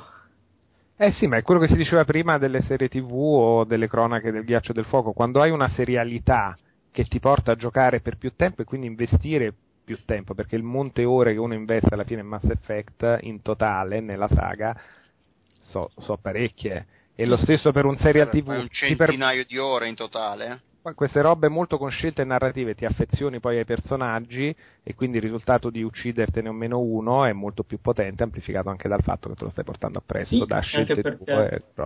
La costru- no, ma oltretutto la costruzione di tutto questo complesso sistema di forze, rapporti tra anche le varie razze complica oltretutto la, ulteriormente la, la, situazione appunto proprio nei Krogan mh, mm, la scelta se sterminarli o se ehm, eh, ridargli la possibilità di, eh, di, procreare, secondo me poi lì dipende molto anche dalla cultura della, della tal persona, cioè non c'è la scelta giusta lì dentro, c'è semplicemente la propria, la propria scelta. E questo è figo, soprattutto in un gioco che solitamente la scelta giusta te la mette in blu e quella sbagliata te la mette in rosso. Sì, no, no, è vero, sono, sono d'accordo. Nonostante non abbia la tua voce sexy. Assolutamente sì. no, quello sì era un limite che tra l'altro è una cosa che hanno sottolineato anche nella, rec- nella recensione di Edge, che il sistema di eh, moralità di BioWare comincia a mostrare un po' il segno del tempo su Mass Effect 3, perché mentre nei giochi precedenti era molto più chiaro la scelta diciamo da cattivo e la scelta da buono, in Mass Effect 3 è difficile dire che una scelta sia quella da cattivo e quella sia da buono quando alla fine lo, lo stai facendo per il bene del, del, della galassia, dell'universo, non è una scelta, non stai scegliendo di fare una cosa che, che potrebbe sembrare crudele per il gusto di farlo perché hai un, torna, un tuo tornaconto personale, se tipo se uccidi quel personaggio in più ti danno mille crediti in più eh, ma siamo sicuri che avete una sei... netta definizione, scusa, tra buone e cattive? No, è quello, in Mass Effect 3, quest... il fatto che ti dia punti rinnegato piuttosto che punti eh, come eh, Paragon, per una scelta piuttosto che un'altra, ti viene a dire sì, ma mi stai dando dei punti rinnegato quando sì, io ho fatto questa cosa perché comunque mi servono le forze, perché comunque devo andare a combattere eh. Reaper e se vinco sono quelle scelte... È più una convenzione che è eh, infatti. Però, però io, secondo io me sono riuscito a fare tutte le scelte Paragon. Ma... No, no, no, no, non sto dicendo... È che non sono strettamente Paragon eh, o, no, okay, certo, no, se guardi... Assegnarmi dei punti Renegade piuttosto che Paragon per una cosa che alla fine ha un obiettivo che è al di sopra di tutte queste cose qua alla fine, se ci pensi. Mi è sembrato un po' una forzatura, che ci stesse un po' stretto, che, fosse, eh. che Mass Effect 3 fosse cresciuto molto Però di più di quanto il sistema. È un po' difficile abbandonare un sistema. No, assolutamente, ormai era troppo tardi. poi di una trilogia che è così anche esatto, compatta. Esatto. Tra l'altro, qua scusate, mi inserisco perché io mi ricordo che avevo, ne avevo parlato tipo nell'outcast uh, su, sulla GDC di due anni fa, credo. Avevo visto una conferenza di uno di Mass Effect che aveva proprio spiegato eh, a fondo all'epoca tutto il meccanismo che hanno studiato dietro, questo fatto che la, la, risposta, oltre a essere distinte dai colori, la risposta, quella buona, quella un po' meno buona, quella, stanno sempre nella stessa posizione, sì. esatto, che è una cosa voluta, che poi tu te ne renda o conto consciamente o meno, non importa, ma il fatto è che diventa anche più intuitivo sapere che se vuoi essere buono vai di su, vai di giù. Cioè, essendo una roba a cui so, che c'è dietro tutto sto ragionamento, a cui sono legati, che caratterizza tutta la, la, trilogia, è anche comprensibile che pur magari perdendo un po' di senso l'abbiano sì, voluta no, mantenere. più che altro magari rischia di banalizzare alcune scelte che appunto sono molto grigie, quindi molto vere, molto reali. Eh, dire che appunto una è rossa e una è blu, una è buona e una è cattiva, rischia di banalizzare proprio la tua scelta cioè nel senso eh, sì, di pilotarla, perché comunque in alcuni casi non è detto che aiutare o uh, mettere i bastoni tra le ruote ai Get o ai Krogan sia buono o sia cattivo. Perché eh vabbè, lì è il problema di doversi muovere all'interno di un sistema sì, di gioco di moralità che ha dei ognuno poi eh, ha, ha, la propria, quindi diventa chiaro. molto più difficile andare a distinguere una roba, questo è buono per tutti e tutti i punti di vista. È, è il problema di lavorare con le, con le sfumature di grigio all'interno di un sistema che è schematico, che poi è, è, quello che manda completamente a puttane certi interrogatori di L.A. Noir, mm-hmm. in, sì, in cui sì, cambiano le regole da un momento all'altro perché non, poi... non, non, si riesce a incastrarle nel, nel, nelle possibilità Però di gioco. Secondo da un certo punto di vista questo è una cosa positiva perché comunque significa che Mass Effect 3, la storia di Mass Effect 3 ti ha messo davanti a, a interrogativi, a quesiti, a situazioni che esulano dal, dalle, dalle, situazioni classiche dei videogiochi ed, ed è di, diventato un pochino più maturo, più adulto, quindi gli schemi classici del game design degli anni passati non si adattano più a queste cose qua. Quindi, secondo, da un certo punto di vista è positivo, nel senso che devi, devono ripensare il loro modo di classificare certe scelte da un punto di vista morale, perché Mass Effect 3 era, era oltre questo, non bastava più, non potevi dire che un, gio- un, giocatore era buono o cattivo semplicemente perché erano situazioni completamente nuove che erano gra- gradazioni di grigio, come ha detto Luca, piuttosto che essere bianco o nero.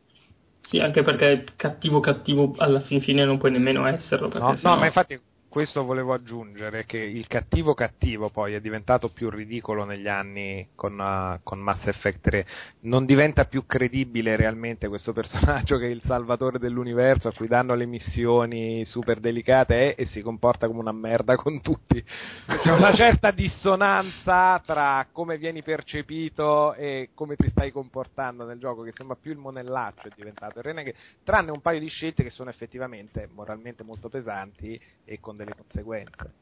Però in generale l'atteggiamento con i dialoghi B di Renegade, ah, sei proprio un po' bah, cartella in faccia, così. L'unico momento nel quale essere cattivo, io lo sono stato e ne sono orgoglioso, cattivo in tutti e tre gli episodi e contro la giornalista sulla città. Quante pizze! Ed quante è pizze. uno dei momenti più belli dei videogiochi di Ma sempre. Ecco, io mi sono innamorato di Mass Effect 3 quando ho visto come ha gestito la questione. Cioè, la mia vera domanda. Aspetta, aspetta, una, aspetta, un attimo, facciamo una cosa. Se pensate di aver concluso il discorso sul gioco, io a questo punto aprirei ufficialmente la sezione in cui ci sono gli spoiler, così puoi anche descrivere la, la roba. O, Dai, va ci, bene. Ci sono altre cose che volete dire nella sezione non spoiler? vabbè, questo qua è uno spoiler no, della prima mezz'ora di gioco. Eh. il multiplayer è figo, ma insomma. Vabbè, dillo, di, spiegamelo perché il multiplayer è figo poi. È una modalità orda che col fatto che il sistema di controllo e il gioco si presta meglio a essere giocato veloce e da sparatutto, funziona, è divertente, il sistema dei livelli e delle classi è comodo all'interno del party e pur diventando ripetitivo abbastanza in fretta perché non hai tantissime ambientazioni e tantissime tipologie di nemici, però un po' mixi, un po' ci sono le ondate, un po' non sei mai sicuro di quello che ti aspetta, da giocare a squadra bene è molto divertente. Sì, anche io ci ho passato l'obiettivo sulla mappa, quindi non è nemmeno statico come magari la prima orda. Sì, sì, poi il sistema di punteggio è divertente per cui ti stimola a giocare bene, figo e io ci ho passato è uno dei titoli multiplayer forse che ho giocato di più quest'anno alla fine. ok, allora, eh, si chiude qui la sezione in cui non facciamo spoiler, capito? cioè, mi, mi, mi, sentite? Da adesso ci sono gli spoiler. Sapere che succede. Bella la sirena di sottofondo mentre mi piace. Continua pure. Qualcuno mi uccida. Posso parlare della violenza sulle reporter? È la mia cosa preferita della serie di Mass Effect in assoluto. Le testate, le testate. Faccio dal primo episodio. Il primo episodio tu fai un po' di missioni, fai un po' di roba e a un certo punto sulla cittadella ti avvicina una reporter che ti chiede senti, eh, ti posso fare un'intervista? E se tu acconsenti inizia a farti domande.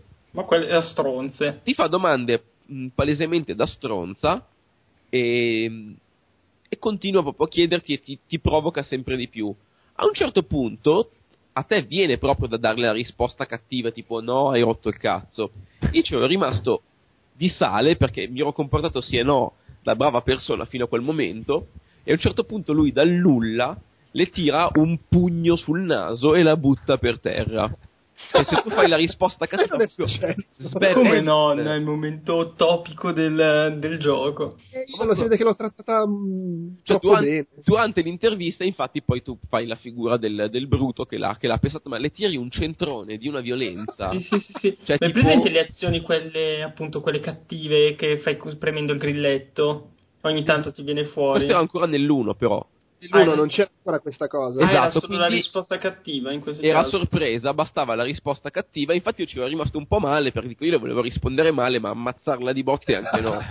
Però invece no, ho vissuto abbastanza... con la mia scelta felicemente.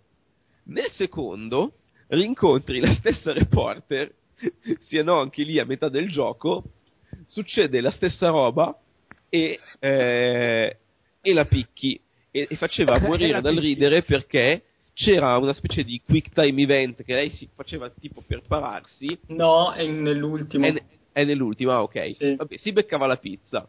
Nel terzo io avevo tutto il mio hype. Se l'aspetta nel terzo, giustamente. no, nel terzo io quando ero andato a vederlo la prima volta. Ehm, ero là, ero andato là da loro a Edmonton in quel posto grigio dimenticato da Dio nel loro ufficio che è tristissimo e bruttissimo eh, vado a trovarli e la, la, una, la, prima domanda che gli ho fatto da fan è dico ma si potranno picchiare le reporter nel gioco? e loro hanno riso e mi hanno detto ah, ah, ah, ah, così, fatto sta che io mi aspettavo veramente di vedere come l'avrebbero gestita e ho amato il gioco quando nella prima veramente mezz'ora, la prima ora, cioè tipo appena arrivi sulla cittadella ehi senti sono la reporter, sì sì sì ciao. E facciamo l'intervista ti fa le domande stronze, tu puoi subito partire con, la, con l'azione aggressiva e lei fa per pararsi, fa per schivare e tu se fai di nuovo l'azione aggressiva le tiri una testata in faccia testata e lei cade proprio reclinata dietro cade contro era c'era tipo un cartello dietro poi cade, cade tipo niek niek niek e tu te ne vai tipo baffanculo no, no ed è bellissimo perché tipo da primo colpo io gliel'ho dato ovviamente cioè io stavo aspettando quello stavo spammando sul grilletto dell'azione cattiva da quando l'ho vista Solo che è partito il primo colpo e mi ha evitato, ma ci sono rimasto di merda. Ma e tu le dicevo, ma puttana maledetta, ma me stai ferma. Poi quando ho visto che è, risal- è rivenuta fuori l'icona, ho rischiacciato come un pazzo. Quando ho visto che gli ha tirato la testata, ho riso per dieci minuti come un bambino cretino, però soddisfatto. È proprio uno dei più bei momenti dei videogiochi di sempre. Avete parlato per un quarto d'ora dei temi maturi, la, la moralità grigia e poi Ah, figatati la testata alla reporter! Ah! Io, l'ho, vissuto, l'ho, vissuto, in un modo molto particolare questa roba qua, perché io l'ho, l'ho giocato per recensirlo, l'avevo giocato in Electronic Arts qua a Milano e c'era un ragazzo che lavorava in Electronic Arts che in quel momento era, pass- era esattamente passato in quel momento il caffè a vedere cosa stavo facendo e io non me ne ero accorto che c'era lui dietro e quindi lui mi ha visto giocare, picchiare la donna in difesa perché magari se non se li era giocati tutti magari gli sfuggiva anche tutto il nesso. che era su questa roba, mi ha visto picchiare a testate la reporter e poi ridere. Perché ridere i videogiochi fanno proprio. male i videogiochi fanno male. I soliti buzzurri dei giornalisti io, della stampa io la mia giornalista l'ho sempre trattata bene. Devo dire la tentazione di legnarla l'ho avuta tutte le volte non l'hai legnata? ma siccome non so ma siccome non, so, siccome non sono un animale siccome non sono un animale, non l'ho mai picchiata e alla fine nel terzo è diventato un comodo asset di guerra. No, è un'altra. È un'altra. Porti No, no, quella che, tettona. No, quella che ti porti a bordo è la Chobot e va bene. Sto dicendo la reporter tu non la picchi neanche la terza volta e lei dice sai che c'è Shepard? Alla fine sei civile mi hai convinto vengo dalla tua parte ed è un più ah davvero? sì ma, ma chi se ne frega scusate, cioè, senso, voi due che l'avete menata tre volte su tre come, co, co, su quali basi ah, lo contrattite sai che c'è Shepard? io ti lascio stare sai che c'è eh, per forza che per voi non è un asset ogni volta che la vedete la coltellate scusa. Sì vabbè ma quella lì sicuramente avrebbe disturbato la mia guerra Ah, oh, no, assolutamente, finisce là la scena e lei diventa una di quelle statistiche dei personaggi che hai reclutato, eh, sì, sì, ma poi, se ne, cioè, vuoi mettere la differenza, cioè... Ma infatti a questo si riferisce Bayor quando dice è difficile accumulare gli asset senza fare il multiplayer, perché devi comportarti da persona normale ed educata. No, io, io, vorrei sottolineare che il mio Shepard è stato uno specchio di virtù. A parte il Shepard di picchiare le reporter, lui era bravissimo, cioè ha, ha fatto un sacco di robe buone, ha aiutato la gente, eccetera. La report anche tipo contropelo partivano gli schiaffi. È il, è il, classico Shepard che dopo che ha ucciso violentemente la reporter eh, quelli intervistati ma era una persona così per bene esatto. era bravo aiutava tutti. Ha dato 5 per 1000 di Cerberus eh, alla ricerca Vabbè, vi lascio la discussione spoilerosa. Vai. Io che appunto sono proprio tutte queste cose che dicevamo, cioè monti tutta la cosa, anche la questione dell'asset, dici figo, la cittadella, hai avuto tutti i vari eserciti, esercitini, le milizie che diventano tutte grosse. Scusate, mi è venuto in mente una cosa. non è che siccome io non ascolto e poi non riascolto perché non voglio gli spoiler, voi fate un quarto d'ora di bestemmie. no, no, eravamo partiti subito civili, dai. Ah, ok, va bene, no, perché sai come... Ciao. Controllo io tranquillo. Ah, beh, allora. Stavo dicendo proprio tutta questa cosa che vai a parlare con le persone, ti entrano nel. ti aumentano l'esercito globale, figo e quant'altro. Uno pensa che sia come nel 2 quando mh, costruisci le armi della nave, che alla fine vengono. recluti i personaggi che alla fine vengono usati per specifiche eh, missioni, cioè se hai quel personaggio riesci a fare bene quella determinata cosa. Sì. Invece si tramuta tutto in un mero numero che alla fin fine sì, ti dà semplicemente accesso a un finale rispetto a un altro ed è questo secondo me molto molto deludente. Beh, ma è un indice un po' del completamento del gioco perché ogni roba, le missioni principali danno molti, molti più punti. Sì, è vero, però nel 2 se avevi un'arma di un certo tipo eh, quando ti faceva l'attacco tu tipo gli sparavi con quell'arma o avevi tipo gli scudi riuscivi a resistere meglio al determinato attacco quindi avevi causa-effetto ben evidenti in questo caso che tu abbia Krogan o abbia Turian o abbia sta cippa di minchia sì, non cambia assolutamente niente. Le navi sono uguali, quelle che vedi nell'attacco. Quando vai su, cioè quando fai tutto l'attacco finale, le persone sono sempre le stesse Uh, poi nel, finale, nel, nel, filmato finale quelli che dovevano essere con te sono poi sulla nave. Uh, hanno creato, cioè, sembra che hanno voluto chiudere in 5 minuti tutta una situazione senza dare la giusta epicità al, uh, al tutto, secondo me. È che secondo me invece è, è, che l'epicità e le grandi situazioni vengono un po'. Il terzo capitolo, secondo me, è proprio tutto un po' una chiusura.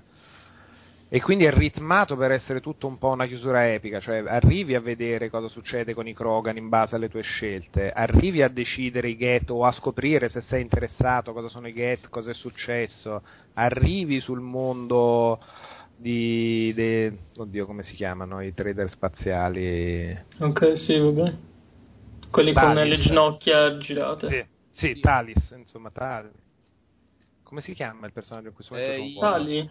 Tali. Tali, Tali. Tali. Sì, no, ma la razza dici Ugo? Sì, gli Asari, no, gli Asari no, gli Asari no. Gli Asari sono quelli blu e l'altra. Vabbè, comunque ci siamo capiti, quelli che dentro lo scafandro. I zingari. Gli, va bene, gli, Quarian. I Quari, esattamente, grandissimo. I Quarian.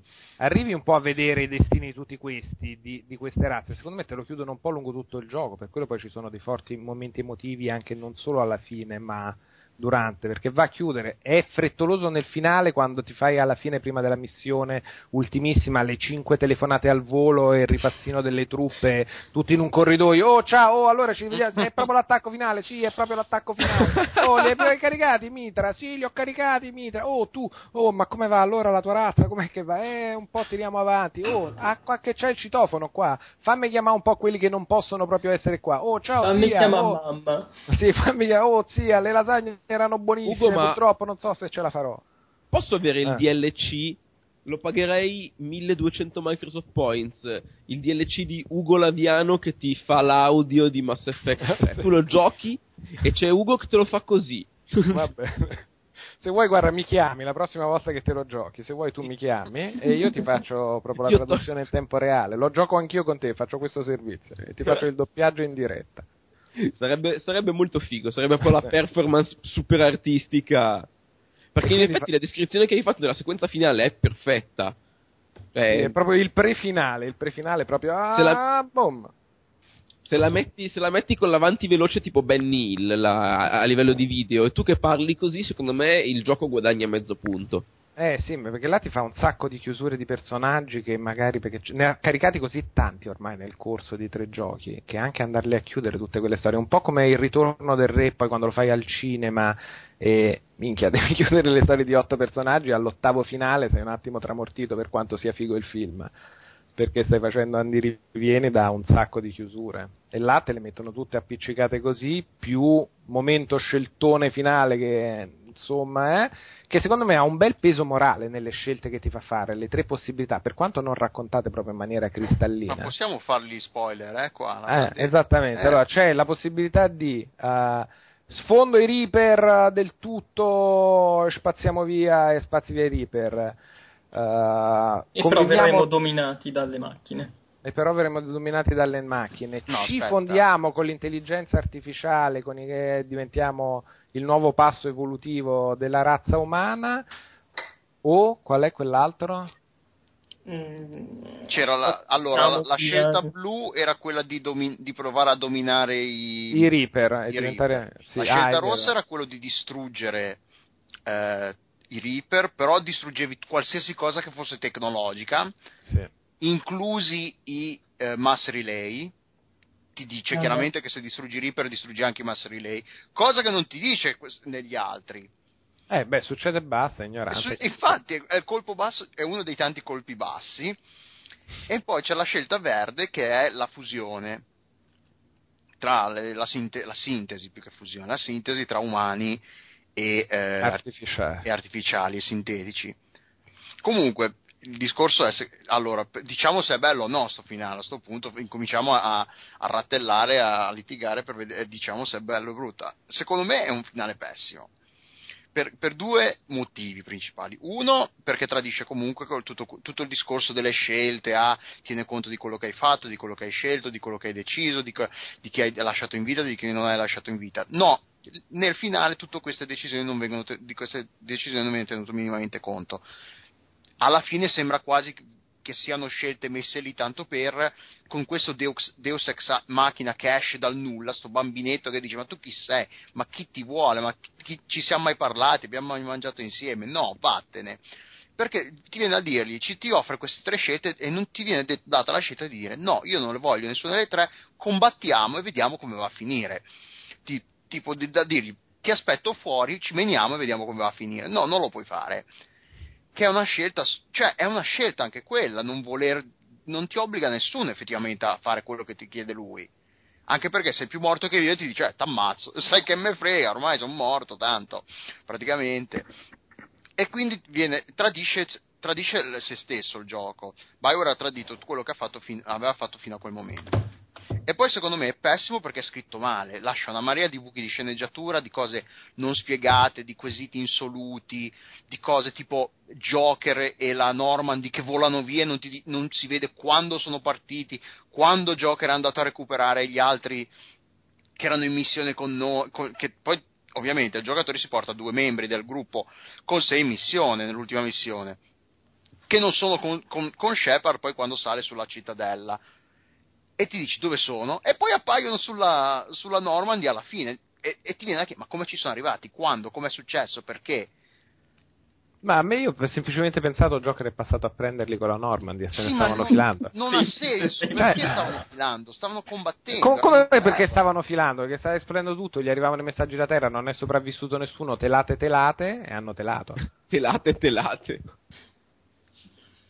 No, cioè, quando tu sei nella corsa del raggio della morte prima di salire su nella, insomma, nella sala diciamo, di controllo con l'incontro mm-hmm. con i vaccini, e prima di, di salire, eh, hai quella corsa là dove si sente le unità, non è sopravvissuto nessuno, scappate, chi c'è, c'è, si salvi chi può perché in teoria stai perdendo.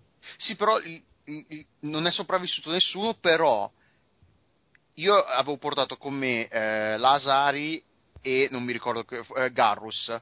Loro sono sopravvissuti però. Eh sì, perché sono quelli che hai scelto per la missione finale che, avevi, che volevi con te. Non è Ho male. Capito, ma come, ah, come È la sicurezza che il team finale l'hai salvato in qualche modo. Eh, in qualche modo. Non viene spiegato è nulla. successo. E, vabbè, non è che puoi essere responsabile della salvezza di ogni singolo personaggio. Ho capito. Sono ma... no, però quello che ti sta dicendo è che se dici che non si è salvato nessuno e poi invece hanno salvato due ma secondo me è un po' veramente la nerdata delle robe, tipo di chiedere a Xina come mai c'è quella roba perché ci sono i cavalli volanti. No, no è di un po' diverso, cioè comunque... Puoi spiegare ogni dettaglio in una roba del genere, è vero che è frettoloso, ma non è incredibile pensare che la voce da terra non sia salvato nessuno, non sia per forza letterale perché ha la cognizione di ogni essere umano in quella situazione. Ma no, il Ca- non ha no, senso che po' non ci siano loro assurdo. due con me. Io sto assaltando il, il- l'Arbinger alla fine e loro non ci sono. È perché loro pensano che tu non ce l'abbia fatta. Ma no, loro due sono con me, io sono arrivato lì con loro. Eh, no, tu svieni a un certo punto. No, e- es- esattamente prima di partire all'assalto del raggio, ero con, con i miei, con i miei compagni di squadra, no? Sì. Loro poi non ci sono. Eh, beh, Mentre quel- io corro verso il raggio, perché non ci sono? Non gli ho certo detto di, di stare indietro. Perché c'è stato tutto il casino che c'è stato e tu hai perso pure i sensi, cioè che ne sai che No, ne i sensi mi- ci sono mentre io sto correndo verso l'Arbinger e mi colpisce il raggio. Però prima eravamo ancora nel momento co- o, o la Vola spacca, quindi in teoria eravamo tutti lì, che c'era anche, come si chiama, Anderson e tutto il resto, i sopravvissuti. E so- tra Sì. i sopravvissuti c'erano anche i miei due compagni di squadra, che in teoria avrebbero dovuto correre con me verso il raggio. Eh, caos della guerra, casino. Ma sì, vabbè, ho capito, però sono queste Ma spiegazioni... non mi sembra una roba inspiegabile, capito? È semplicemente tralasciato. Poi Ma d'accordo appunto, che sarebbe stato meglio raccontarlo meglio, però non è che tipo non c'è spiegazione, è rotto. No, è semplicemente no, uno dice che è frettoloso, un po' Ma- ma- ma sbagliato. In quel momento sembra naturale comunque, cioè non è una roba che io ho detto, eh, ma come mai questa roba? Cioè, No, secondo lì- me poteva essere molto più naturale, cioè se fossero morti l'avrei potuto capire, ma poi trovarli che scendono belli belli sorridenti dalla, Eh, dall'astronave, Ma tu quando sei sulla cruise non sai cosa gli è successo, cosa gli sta succedendo in quel periodo. Cioè non lo, non lo sai, no. stai facendo un altro percorso da Non- solo. Poi... Io non lo sapevo già ah, molto prima di, di finire colpito dal raggio. È quello che non, non ha senso. Il fatto che questi spariscano quando stiamo faccian- facendo l'assalto finale. sì effettivamente Quando stai- c'è l'ultimo, quando c'è il l'ultimo bordello assalto. infernale. Qua- durante il bordello infernale ti sei perso due dei tuoi compagni di squadra. Non, sembra c'erano già abbastanza. più, non c'erano intorno a me, non c'erano. Non c'erano. Tu stai dicendo Non che dopo che hai attivato il raggio spariscono. arbitrariamente. Non è che mi dicono ok, c'è, c'è un momento in cui vai, voi due tornate alla, alla Normandy perché sal cazzo gli dai degli ordini. No, te li fa sparire, te li toglie arbitrariamente. Non c'è un momento in cui dici ok, sono da solo adesso. Da un momento all'altro sei da solo. Così. Per Ragazzi, motivo apparente. Scusate un secondo, perdonatemi, Prego. io purtroppo ho dei cazzi astronomici lavorativi e vi devo lasciare, quindi posso Ah, dire che dire, il mio guarda- commento finale sul finale di Mass Effect è il DLC di Outcast che, che potrete ottenere a 1200 Microsoft Points e ve lo faccio per telefono. Vi faccio un quarto d'ora di pippa sul finale. Comunque a me è piaciuto abbastanza e, e detto questo vi saluto e vi lascio a picchiare il reporter. Vabbè. Ciao Fabio. Ciao, Ciao, Max. buonanotte. Ehm, sì, sì, a, a me ha dato fastidio queste cose che non sono spiegate. È ovvio che puoi trovare la motivazione, però nel momento in cui tu mi stai raccontando una storia, non puoi lasciare a me il, il compito di, co- di coprire i buchi che tu lasci arbitrariamente così. Perché me- no, è un modo che a me non piace di, di fare narrazione, nel senso nel momento in cui tu ti metti a, ra- a- raccontare una cosa non puoi lasciare dei buchi che devo- ti, ti devo riempire io. E ovviamente, ovvio che poi nel momento in cui li riempo io, parliamo noi e voi, li- e voi due li riempite in, in maniera differente. E quindi viene- ci- si crea questa, storia, questa situazione in cui la storia, ognuno ha la sua, ha la sua versione della storia e, e vale un po' tutto, perché alla fine il, gio- eh, non ri- il gioco non, ti- non ti- non viene- non ci dice niente di preciso, come poi la, come la teoria del- dell'indottrinamento, che anche lì da, me- da mettersi le mani nei capelli. L'avete sentita la storia delle- dell'intro- de- dell'in- la teoria dell'indottrinamento? Sì. No, no, so- sinceramente no. Ma sono sicuro che ci siano 20.000. E, e ah, non l'avete, veramente non l'avete, non l'avete sentita questa storia? No, della, sinceramente no. Allora, quella che è tutto un sogno o che i sogni da, aiutano a vivere meglio. C'è una che sostiene che da, dal momento in cui tu sei colpito dal raggio dell'Arbinger in poi è tutto un sogno, che oh. non sia successo veramente e che sia tutto il frutto, che sia una lotta mentale tra Shepard e i Reaper che stanno cercando di, compl- di portare a termine il processo di indottrinamento di Shepard che è cominciato e su, online su YouTube ci sono, ci sono, video che proprio mostrano ah qui è stato un tentativo di indottrinamento qui è quest'altro qui... e ci sono tutti degli indizi, se vogliamo, perché di prove non ce ne sono, perché sono tutte, sono tutte, queste situazioni che se tu pensi che sia quello lo puoi vedere, un po' come quando la gente vede le, Gesù Cristo nel, nel, nel, panino, nella forma di formaggio. Sì, sì, sì, è un po' cioè, le trasmissioni degli UFO. Eh, se la vuoi vedere c'è, ovviamente. Però il discorso è se prendendo per buona tutta la questione dell'indottrinamento, che quindi è tutto un combattimento mentale e che quindi tu non, sta, non, vera, non ti butti veramente nel vuoto, nella sintesi, oppure distruggi i Reaper. Se è tutta una cosa mentale, e alla fine cosa succede materialmente? Chi è che materialmente distrugge i Reaper? Tu, momento, ok, quindi io sto facendo. Shepard vince la lotta mentale contro i Reaper e li convince materialmente a autodistruggersi? Cioè, non ha senso che se i Reaper fosse fo- fallito il, il, tentativo di indottrinamento, i Reaper dicono, vabbè, non l'abbiamo indottrinato, ci autodistruggiamo, è, è finita. Non ha, non ha senso. È inutile, da che punto la giri non, non ha senso, perché i Reaper potevano, vabbè, vi distruggiamo comunque.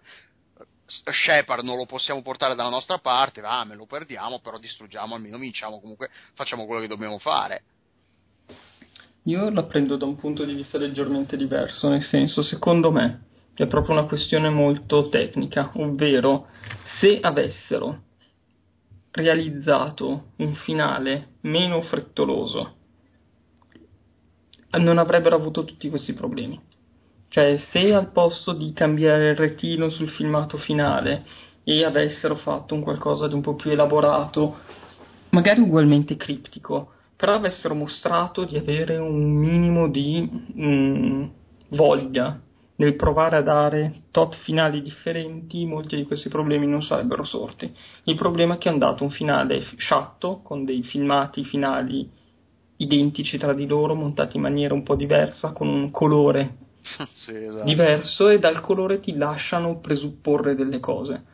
Avessero eh. provato a spiegare, a raccontare qualcosa di leggermente diverso, magari ugualmente che non si capiva niente, magari ugualmente che non aveva senso e tutto il resto, non ci sarebbero stati tutti questi problemi. In quel momento dicevi è una loro scelta. In questo momento dici hanno voluto chiudere le cose e hanno fatto una cosa veramente sciatta e poco, poco riuscita, secondo me. Secondo me, per me invece il punto di, di vista è, è più generale nel, l'ho trovato sì frettoloso nel senso che ti racconta un tot di concetti molto velocemente e anche graficamente se te li vuoi vedere tutti e tre più di va a perdere che dice vabbè ma gli avete solo cambiato il colore all'esplosione del fatto però concettualmente sono tre finali molto diversi e a parole, per quello che viene detto, ben definite e mi sono piaciute come tre scelte. L'unica roba che ho trovato, visto che siamo nel super spoiler, un po' triste è che eh, il finale super buono del, di Shepard, che alla fine vedi un fatto che respira dalle macerie, è legato come roba al Paragon di no, a quello di distruggi sì, che sarebbe la scelta rossa. Che sarebbe la scelta rossa che visivamente secondo me tradisce un po' il discorso Paragon blu rosso eh Uh, cioè Paragon sì, blu, rosso, Renegade, perché invece la, la scelta diciamo di salviamo la razza umana o salviamoci eh, è quella diversa. E poi che il finale, che secondo me è quello più bello e mi dava più l'idea personalmente di Paragon, in quanto le mie scelte sono state salviamo tutti, salviamo i Get, salviamo i Krogan, qua ce la dobbiamo fare tutto, non esiste sterminare gli altri, che quindi l'ipotesi di fusione fosse quella secondo me più che fa fare un salto in avanti e più anche pacifica di unione di tutte queste grandi razze ed è invece quella un po' neutra. io ho scelto ha... quella, tra l'altro. Io, io, quella secondo me è la più bella, oltretutto. Io ho scelto la verde. Finale. Molto Battlestar Galactica. Sì, sì, sì, a me è piaciuto eh. molto quello come finale. Ma no, ma cioè, li ho, giocandoli tutti e tre è quello che avrei scelto, mentre invece non capendo bene le robe dei colori e assolutamente le implicazioni ero più dubbioso sulle altre due perché appunto mi sembrava... Ecco, e l'altra cosa, appunto come diceva Alessandro, sì, questo è vero, però poi sto bambino che è uguale al bambino che hai visto all'inizio, che ti compare un po' durante, ogni tanto durante i sogni, anche questo te l'hanno buttato lì. Ma cioè, proprio la scelta è la scena onirica del cazzo da mettere dentro per fare sentimento ogni tot e per ricordare l'innocenza dei morti e quella Sì, ok, però vedi che la cosa che torna che hanno fatto le cose un po' alla cazzo, cioè l'hanno buttato lì un po' tutto nel calderone, sembrano i come si dice, gli sceneggiatori di, di Boris, eh, così alla cazzo di cane, facciamoli scopare è buona. Cioè, da Bioware sinceramente mi aspetto un, una sceneggiatura un po' più coerente rispetto a quella di Fahrenheit, nel quale ad un certo punto dicono cazzo, dobbiamo chiudere no, il gioco, facciamolo scopare nei, nella metropolitana, tiriamo fuori gli alieni e mettiamo i titoli di coda. Ma se, tra l'altro a, a, a, me ha creato dei problemi anche il fatto che, tra, che abbiano tradito un po' loro, eh, lo, st- lo, stesso lavoro che hanno fatto loro di creazione dell'universo. Perché a tutti, noi, se, se a, ric- andate a ricordarvi, la distruzione di un mass relay è paragonabile all'esplosione di una supernova. Sì, qui, qui siamo in nerd. nerd sì, mica. Però queste robe qua sono veramente la sega che dicevo prima. Ma no, Cina, perché immagino, sì, se tu vai a leggere in un documento c'è scritto che questi se esplodono distruggono la galassia, ma alla fine dei conti, scientificamente, uno, sono tutte frole, ma due, cioè, ma ma che veramente la discussione sul che c'è scritto in un documento sì, può essere che quel documento della tecnologia aliena di 50.000 anni fa che ma non no, siete riusciti a decifrare è... così invece non esplode sai che c'è? Che così invece non esplode. Anche perché uno può dire che, che, è un documento Protean quello che hai trovato e poi invece scopri che i Master Relay non erano dei Protean ma erano di, dei Reaper. E quindi comincia a dire ah vabbè magari allora non avevano letto bene le loro istruzioni. Ah ok. Sono le istruzioni. Secondo me l'errore di lore così tecnico che arrivi a definire allora il finale non ha senso? È no ragazzi no, però, il senso della misura è non dire. si sono accorti che in un documento di due giochi fa magari hanno detto una roba del genere però, no, non, però non è che allora lo sfai perché puoi dire no ma sai che c'è? No secondo me il vero errore è che appunto i Reaper non sapevano che cioè non hanno scoperto per 50.000 anni o quanti sono che c'era la, l'arma per distruggerli sul, su Marte. Cioè tipo la loro tecnologia in 50.000 anni non è andata avanti di un No, ma, con un aggiornamento ma, dell'antivirus. Quello che una volta è il discorso è una volta distrutti i, i mass relay, tutta la flotta che sta, che sta orbitando intorno alla Terra, tutte le flotte, cosa succede a quelle navi lì?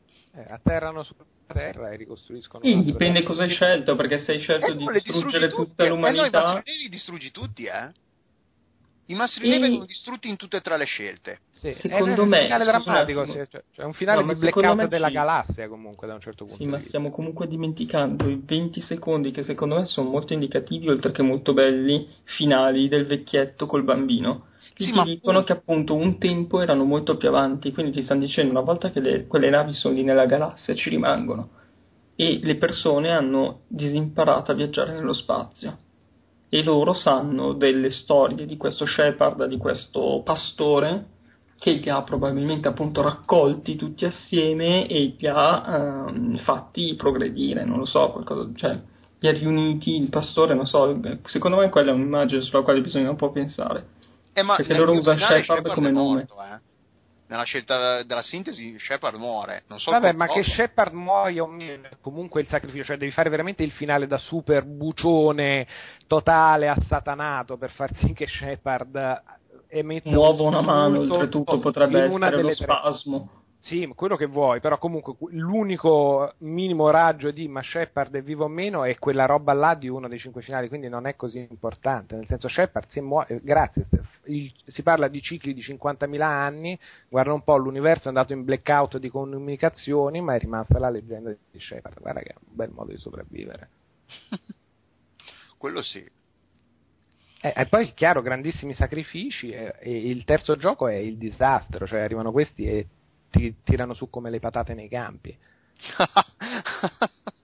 e quindi è tutti così, abbiamo, ragazzi abbiamo questo problema comune, non gliene frega proprio niente, non guardano in faccia niente a nessuno, li prendono come le patate. Non lo so, secondo me appunto per chiudere è un po' deludente sia l'inizio che la fine di Mass Effect 3, nel mentre nel mezzo bello, giocato, cioè si gioca bene, divertente uh, e tutto, però l'inizio un po' moscetto con questa invasione nella quale non vedi un'esplosione, cioè quando corri non vedi un'esplosione, non vedi niente, sto finale un po' comunque uno può essere buonista, dice sì, ma perché potrebbe essere così, cosa così, eh, però avrebbero potuto farlo, cioè con tutte le figate che ci hanno fatto vedere precedentemente, la super regia, la super recitazione, tutto, il cazzo di filmatino finale dovevano per forza farmelo un po' meglio, non riciclando oltretutto un trailer che avevano distribuito all'inizio. È che secondo me è proprio la coda della coda della coda, e quindi boh. Cioè. Eh sì, è vero, però ci sono prodotti che tipo fanno un po' schifo tutto il tempo e diventano dei capolavori inarrivabili col finale, anche se la coda della coda della coda. E invece questo è un po' il bah, contrario. Secondo me, robe che sono, cioè, non so, film o libri che sono una tortura per tre quarti del tempo e poi alla fine grande svoltona, ma veramente pochi. Eh sì, cioè a me viene in mente tipo i soliti sospetti. Eh, ma là secondo me è godibile tutto il film, a prescindere che poi c'è il trick e track finale. Sì, cioè tutto il film, un bel film che poi diventa nel finale dici geniale. Sì, allora, però appunto prima non è per, però appunto prima bel film, hai capito? Cioè, ci arriva un bel film con un bel finale, invece una roba che dici, eh, ma preferirei questo... un bel finale e prima te, secondo me non arrivi ad avere un bel finale. Beh, tipo cos'è The Fog? Uh, tratto da un film di Stephen King, da un libro di Stephen King girato 3-4 anni fa. Sì, che sì, tipo sì. sono chiusi dentro il supermercato, il film gni, con effetti speciali gni, e poi però finale da pugno nello stomaco che ero esaltato come un bambino per la cattiveria e la crudeltà. Sì, sì, ma sì, era bello deprimente.